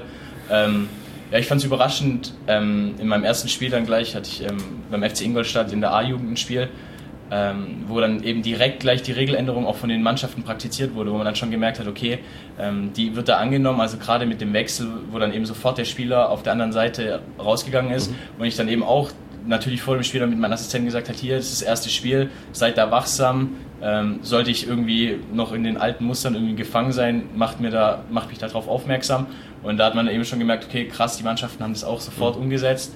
Ähm, und ich glaube, bisher in meinen Spielen hat es auch wirklich geholfen. Also es ist natürlich schon ein bisschen Konfliktpotenzial, wenn du dann einen Spieler hast, der das nicht versteht oder nicht verstehen will und dann dort eben ja, immer noch gern das Mittel des, des Zeitspiels mhm. eben bei der Auswechslung haben wollte. Ähm, aber ich glaube, die Mannschaften gewöhnen sich daran und bisher muss ich sagen, finde ich die Regeländerung eigentlich, eigentlich positiv. Auch beim Thema Handspiel ist natürlich immer noch ganz, ganz viel Graubereich. Ähm, es ist immer noch ganz, ganz schwierig, es allen recht zu machen. Aber gerade so die Verdeutlichung, okay, wenn der Ball wirklich vom Körperteil an den Arm springt, das ist eine klare, eine klare Vorgabe. Damit kann jeder arbeiten, der sich auch damit beschäftigen will. Klar, viele verstehen es nicht, sie sagen, der Ball war am Arm, ähm, das Handspiel. Aber da kannst du dann eben klar sagen, okay, nein, es ist einfach in den Regeln festgeschrieben, wenn der Ball vom Körperteil an den Arm, an den Arm springt, ist es einfach nie Handspiel. Und so diese, wenn es auch nur eine kleine Klarstellung ist, aber ich fand die schon sehr, sehr hilfreich, auch in Spielen, wo es dann eben passiert ist. Wie siehst du das, Glas? Ähm, gute Sache mit den Karten gegen Trainer? Also eine Sache, die Akzeptanz vielleicht auch bekommt und die das, ähm, sagen wir mal, Repertoire des Schiedsrichters ja auch erweitert. Also du hast ja schon gesagt, äh, Felix, vorher hat man die Ermahnung, das ist auch nicht immer so ganz klar gewesen, oder eben den Innenraumverweis, jetzt kommt eine gelbe Karte noch dazu. Ähm, gab große Diskussionen in der Bundesliga im Amateurbereich, habe ich oft den Eindruck, vielleicht eher weniger. Das muss sich alles einspielen, sage ich. Ne? Das kommt jetzt von Zeit zu Zeit, dann, dann merken die, die Trainer auch, dass es, dass es fruchtet. Das, das merkt man auch in der Bundesliga schon. Ich finde, es ist ruhiger geworden, ähm, dadurch, dass die halt direkt die gelbe oder die rote Karte bekommen. Ähm, und ja, genauso wie der Handspielregelung, das wird sich auch, das, da muss, das muss dem Ganzen muss man Zeit geben. Und diese Konkretisierungen im Regelwerk, die helfen dem Ganzen nur. Und ähm, ja, und wir haben ja noch den Videobeweis. Ja? Das habe ich tatsächlich auch als letzten Punkt, als letzten Punkt auf der Liste stehen. Ich dachte, wenn wir dazu kommen, dann frage ich einfach mal, ähm, weil es ja einfach so eine allgemeine Debatte ist. Jetzt seid ihr natürlich in eurer Praxis damit noch nicht konfrontiert, ähm, den zu benutzen, aber ihr habt sicherlich auch eine Meinung dazu. Ähm, wie hat das vielleicht euer Blick auf die Schiedsrichterleistungen verändert oder wie nehmt ihr, das ist ja auch so ein Punkt, wie nehmt ihr diese Debatte wahr? Gibt es da irgendwelche Punkte, wo ihr sagt, das muss man unbedingt anders machen oder das will ich nicht oder ich bin froh, dass es den bei uns gar nicht gibt? Wie seht ihr das? Was habt ihr für einen Blick drauf? Ähm, also es ist natürlich schon so, dass die Debatte natürlich schon extrem ist. Auch gerade wenn man selber eben Schiedsrichter ist, versteht man, glaube ich, schon den Blick in den, im Keller ein bisschen besser und hat einfach eine viel höhere, äh, eine viel höhere Akzeptanz auch des Ganzen. Also man weiß, die Denkmuster, die der Mann da vor dem Fernseher hatte, die versteht man, weil man selber auf dem Platz stand. Ähm, natürlich ist es schon so, dass auch viele Leute, die eben wissen, dass man selber Schiedsrichter ist, dann eben auf einen zukommen, Fragen stellen und dass dort dann noch so ein bisschen ja, es ist noch nicht so ganz verständlich für alle Leute, glaube ich, weil es natürlich auch eine Neuerung ist. Also viele haben einfach 30 Jahre Fußball gesehen ohne diesen Videobeweis und die ganzen positiven Beispiele, wo eben auch klare Fehler eben ja, ge also geändert wurden, die werden ja auch nicht gesehen, weil es eben durch die mediale Diskussion werden ja eher die Fehler oder die zumindest diskutablen Szenen dann einfach ähm, gezeigt. Und wir hatten jetzt auch vor kurzem äh, einen Stützpunkt in Frankfurt, wo dann eben auch alle Szenen nochmal gezeigt wurden. Also dass auch wir quasi als A-Jugend-Bundesliga-Schiedsrichter, die zwar nicht damit arbeiten, aber die natürlich trotzdem damit konfrontiert sind, eine gewisse, eine gewisse Verständlichkeit dafür haben. Wurden dann eben auch die Szenen gezeigt, wo dann halt wirklich ein marginaler Prozentsatz einfach nur in wirklich falsch oder strittig ähm, eben eingestuft wurde und eben die wirklich immense Zahl einfach richtige Entscheidungen dann eben auch am Ende dabei rauskam. Und ich glaube, es ist noch so ein bisschen die Angst vor dem Neuen beim Thema Videobeweis und natürlich auch das eher dann die diskutablen Szenen, wo dann auch meistens mit dem Graubereich gar nicht die richtige Situation rauskommt oder die richtige Entscheidung rauskommen kann, weil die einen sehen so, die anderen sehen es so und dass dann eben eher etwas negativ darüber berichtet wird, als es wahrscheinlich in Realität, in Realität wirklich mhm. ist. Ja, das ist ja gerade das. Es werden ja immer nur die Szenen gezeigt, die falsch sind und die 98 Prozent, 99 Prozent, wo richtig gemacht werden. Vor allem, man muss ja sagen, in dieser Schnelligkeit des heutigen Spiels, ähm, man hat wenige, wenige Millisekunden, um das zu entscheiden. Und in der Schnelligkeit haben wir so eine hohe Trefferquote in der Bundesliga, auch in den anderen Ligen, ähm, dass man sagen muss, dass dieser eine Prozent unvermeidbar ist. Wird es immer geben. Also insgesamt schon eine positive Bilanz für euch, wo, wo ihr sagen würdet, wenn wir das euch uns angucken und auch eben ihr wisst, da werden Fehler korrigiert oder sagt, ähm, ist schon was, was ihr grundsätzlich begrüßt, aber wo er sagt, da muss die Debatte einfach noch, noch geschärft werden. Ist doch super, wenn man jemanden im Keller hat äh, und weiß, ja, wenn, wenn ich es nicht gesehen habe, richtig, aus welchen Gründen auch immer, ähm, dass der mir hilft. Genau, das ist eine super Sache, finde ich. Bin gespannt, wie unsere Hörerinnen und Hörer darauf reagieren. Von denen sehen das viele natürlich kritisch, aber so ist das bei Fußballfans natürlich. Ganz herzlichen Dank. Ihr müsst jetzt wieder raus. Ihr habt noch Spiele vor der Brust. Genau. Danke, dass ihr euch die Zeit genommen habt. Weiter viel Spaß hier in der schönen Atmosphäre. Danke auch an den Max, der das Ganze vermittelt hat.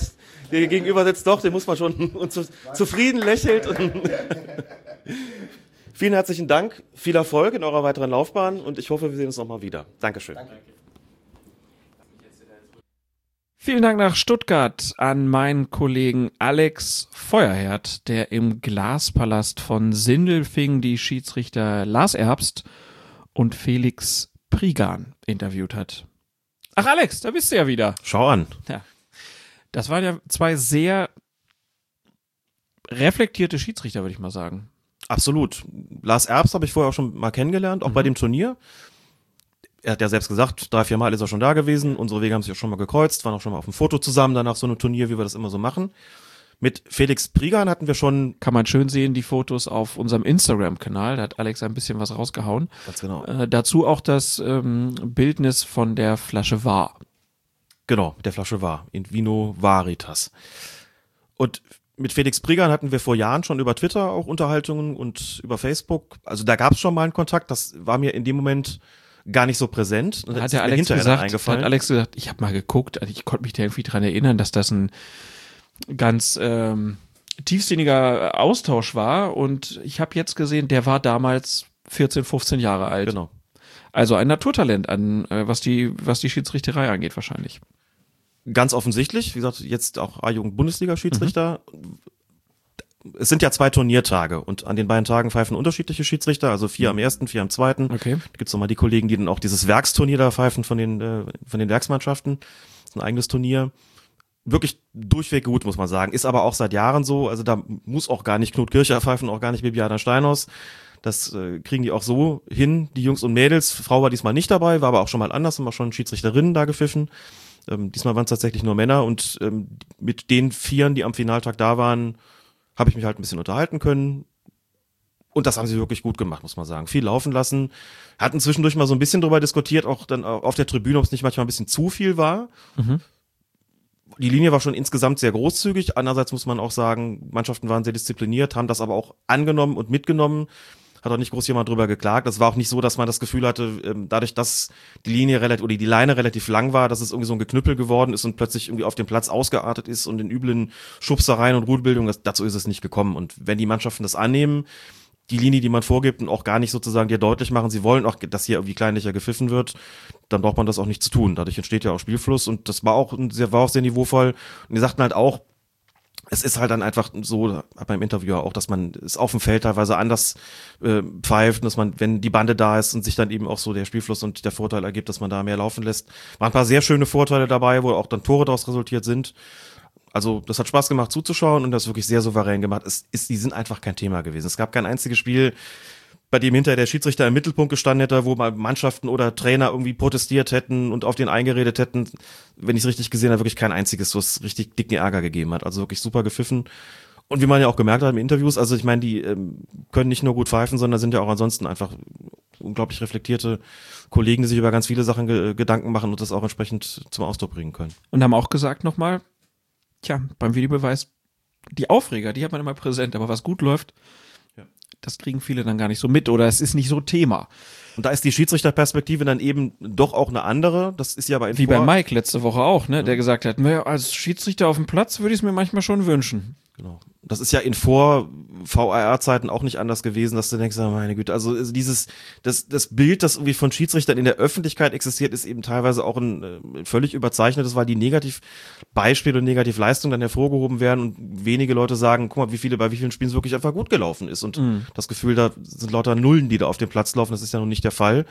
Das kann ich ja nur gerade aus der Beobachtertätigkeit auch entsprechend berichten. Also gucke ja jetzt viel Jugendbundesliga und da sind sehr viele, sehr vielversprechende, ja, kann man noch Talente sagen, also die pfeifen auch schon, auch schon sehr reif, aber eben mit Anfang 20 ist der Begriff Talent vielleicht dann doch noch, äh, auch noch äh, angebracht. Also da habe ich schon, schon gute Hoffnung, dass das, das Fördersystem da auch wirklich greift, dass, dessen Fortschritte ich ja auch mitverfolgen durfte bei uns im Landesverband, also im Mittelrhein. Ähm, Ich noch weiß, also ich habe keine schlechte Ausbildung genossen, gewiss nicht, aber wenn ich sehe, was heute, wir haben auch davon erzählt, dieses ganze Coaching-System, das, daran nehme ich ja auch als Coach dann eben teil, siehst, was man da heute machen kann, auch mit verbesserten technischen Möglichkeiten. Ich meine, also ich glaube, das erste Spiel, wo ich mich mal pfeifen sehen habe auf Video, das Ja. war nach meinem letzten Oberliga-Einsatz, Ja. ähm, weil ich das damals äh, die Aufzeichnung geschenkt bekommen habe. Und heute hast du ganz regulär über irgendwelche Portale die Möglichkeit, dir das runterzuladen, einfach auch zu gucken. Und das, das Feintuning, was man da mit den Schiedsrichtern auch macht, ähm, das ist, führt halt einfach auch ähm, dazu, dass, dass man sie ständig verbessern kann und das auch unmittelbare Auswirkungen hat auf ihre Leistung.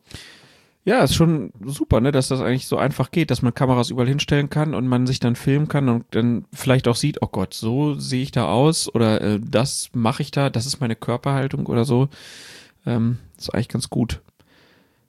Gibt's auch, ne, jetzt mal aus beruflicher Perspektive, ich würde das zum Beispiel bei mir äh, auch gerne an der Schule machen, ist aber aus äh, datenschutzrechtlichen Gründen ganz schwierig. Mhm. Ne? Aber wäre natürlich super, wenn man sich einfach so filmen könnte. Gibt auch viele, die das dann einfach machen. Ähm, aber darf man gar nicht so einfach. Aber dann, dass man da einfach dann mal sich so sieht, wie man denn gerade von der Körpersprache her wirkt, ist das, äh, glaube ich, mega hilfreich. Nichts ersetzt das. Das ist für die Schiedsrichter auch wirklich für ihr, für ihren, für ihr Hobby lebenswichtig, das wirklich mal zu sehen. Und das ist zumindest bei den Coachings, die ich mache, immer auch ein Schwerpunktbereich, so dieses, dieses Körpersprache-Ding. Also einfach nur mal so ein, weil man eben an den Details arbeiten kann. Nur mal so ein x-beliebiges Beispiel.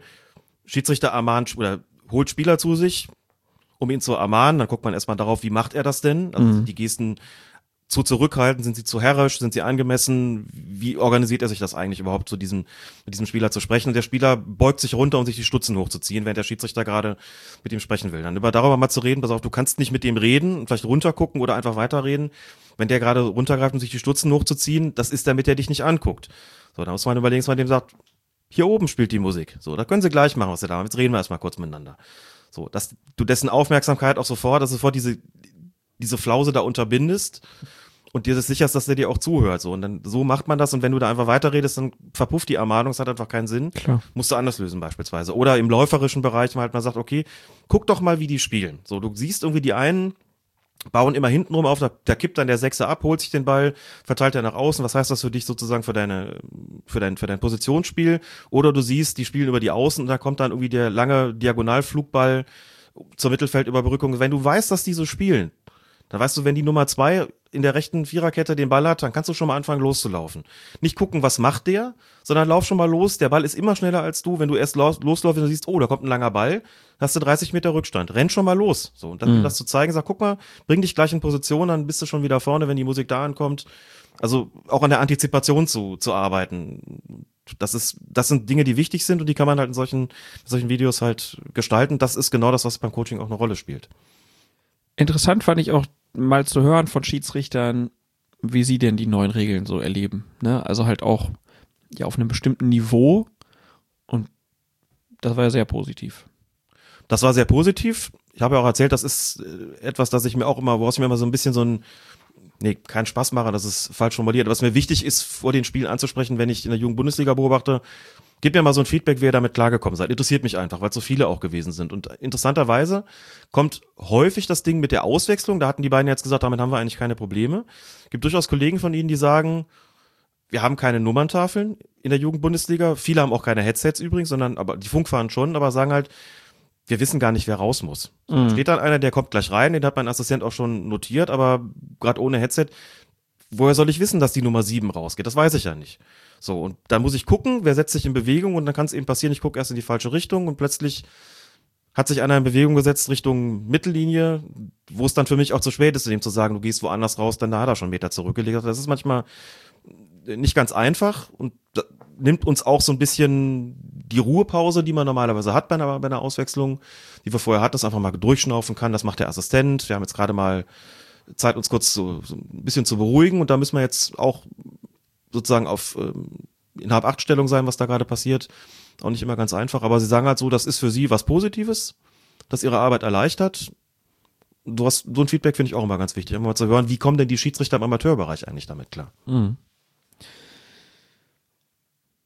Ja, war auch gut, wie sie reagiert haben, als du von der Gewalt im Amateurfußball zu den Regeln wieder gewechselt bist. Das war ein bisschen ein harter Bruch.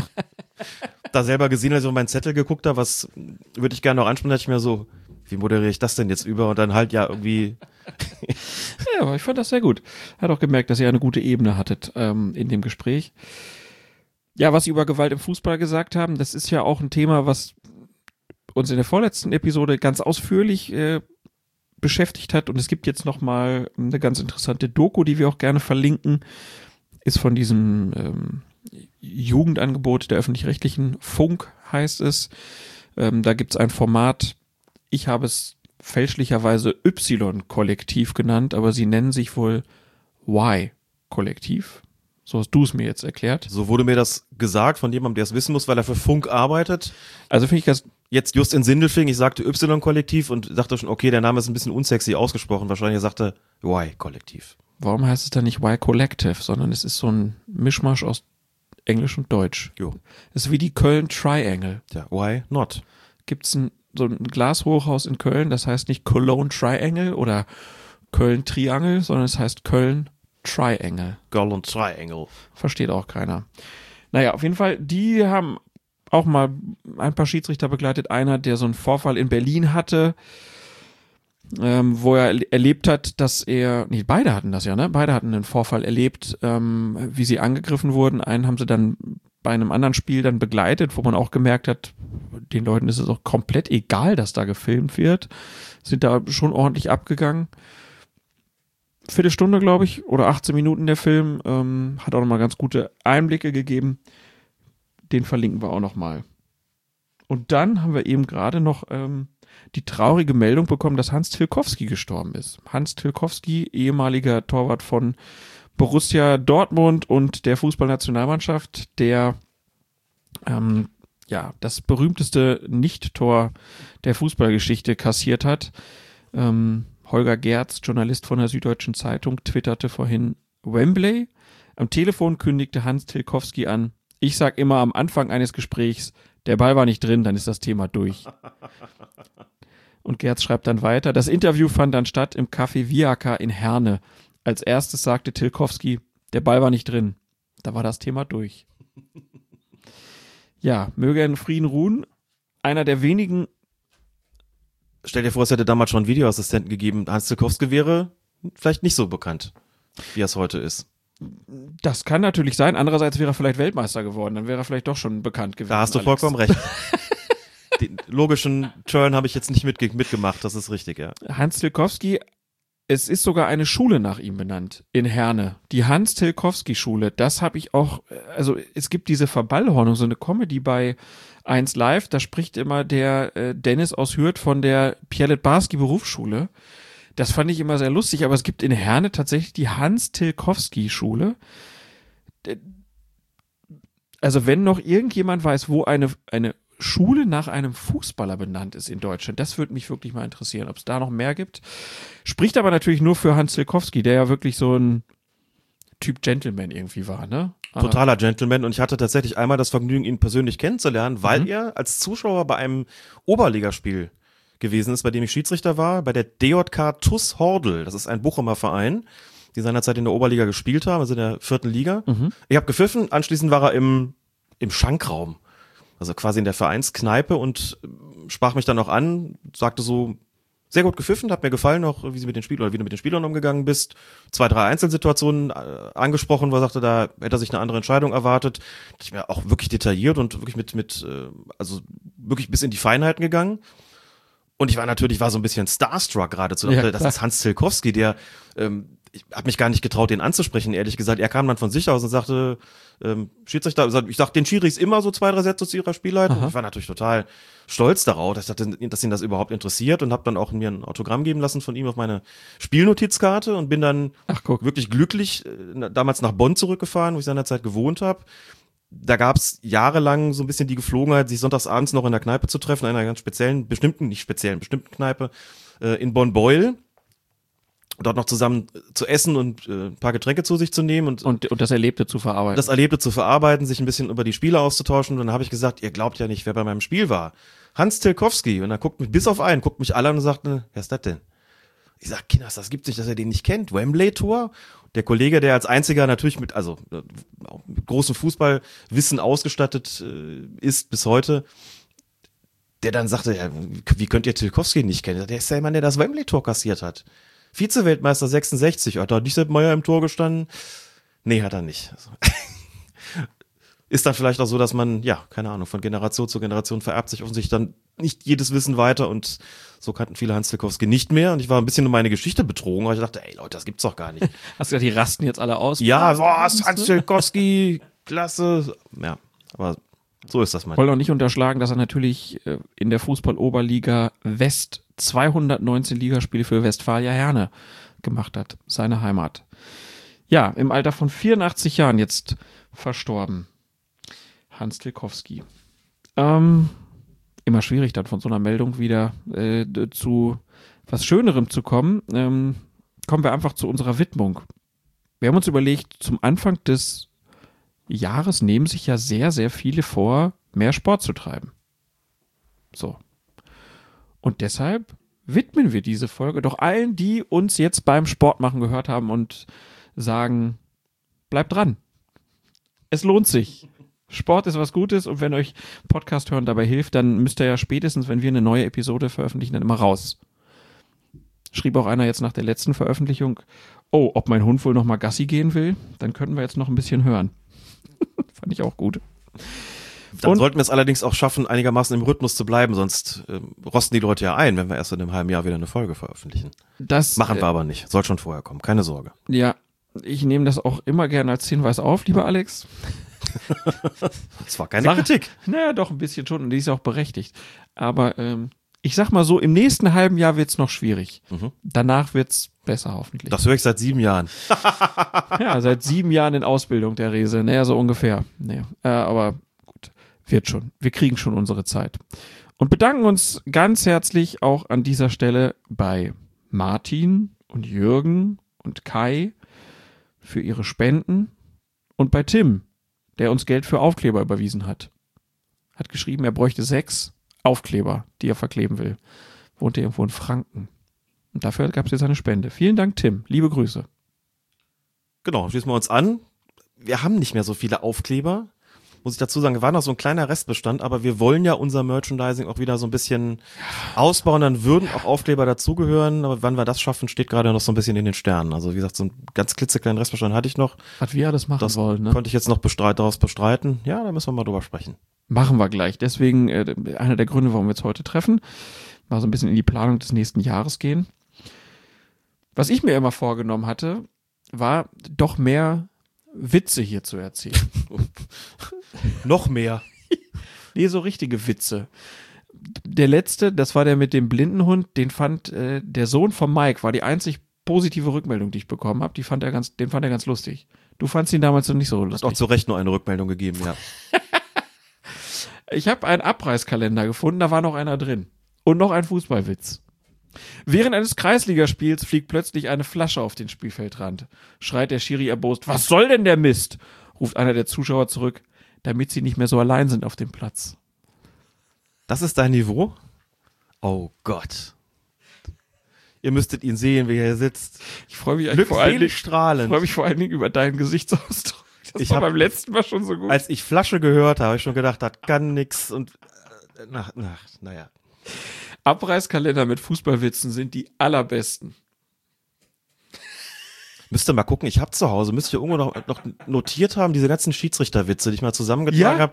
Ich habe mal ein paar Jahre lang, äh, als ich noch im Fußballkreis Bonn gepfiffen habe, den Schiri-Report, äh, war ich für den Schiri-Report zuständig, also für die Schiedsrichter-Zeitung des Fußballkreises Bonn.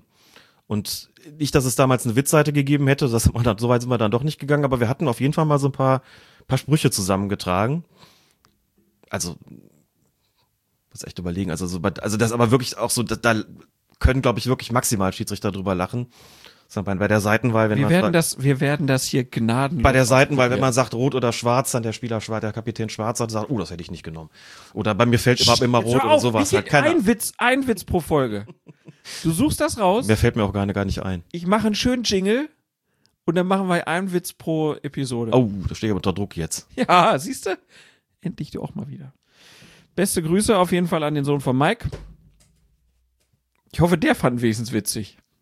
Damit sie nicht mehr so allein sind. auf dem- Ist echt so schlecht, aber es war gut. Dein Gesichtsausdruck war's ja, wenn es, wenn es dir gefällt, wenn es dir nur gut geht, Klaas, wenn es dir gefällt. So, haben wir die Zwei-Stunden-Grenze doch wieder geknackt. Hätte ich jetzt heute gar nicht erwartet. Wenn wir dafür jetzt schon Witze brauchen. Nicht wirklich. Dich hätten wir auch so geschafft. Dann, mein lieber Alex, wie immer herzlichen Dank. War mir eine Freude und ein Fest. Gleichfalls. Und euch, liebe Hörerinnen und Hörer, vielen Dank fürs Hören. Empfehlt uns gerne weiter. Wenn ihr Klagen habt, meldet euch, bei- meldet euch bei uns. Und dann wünschen wir euch einfach noch einen wunderbaren Tag und viel Spaß beim Sport.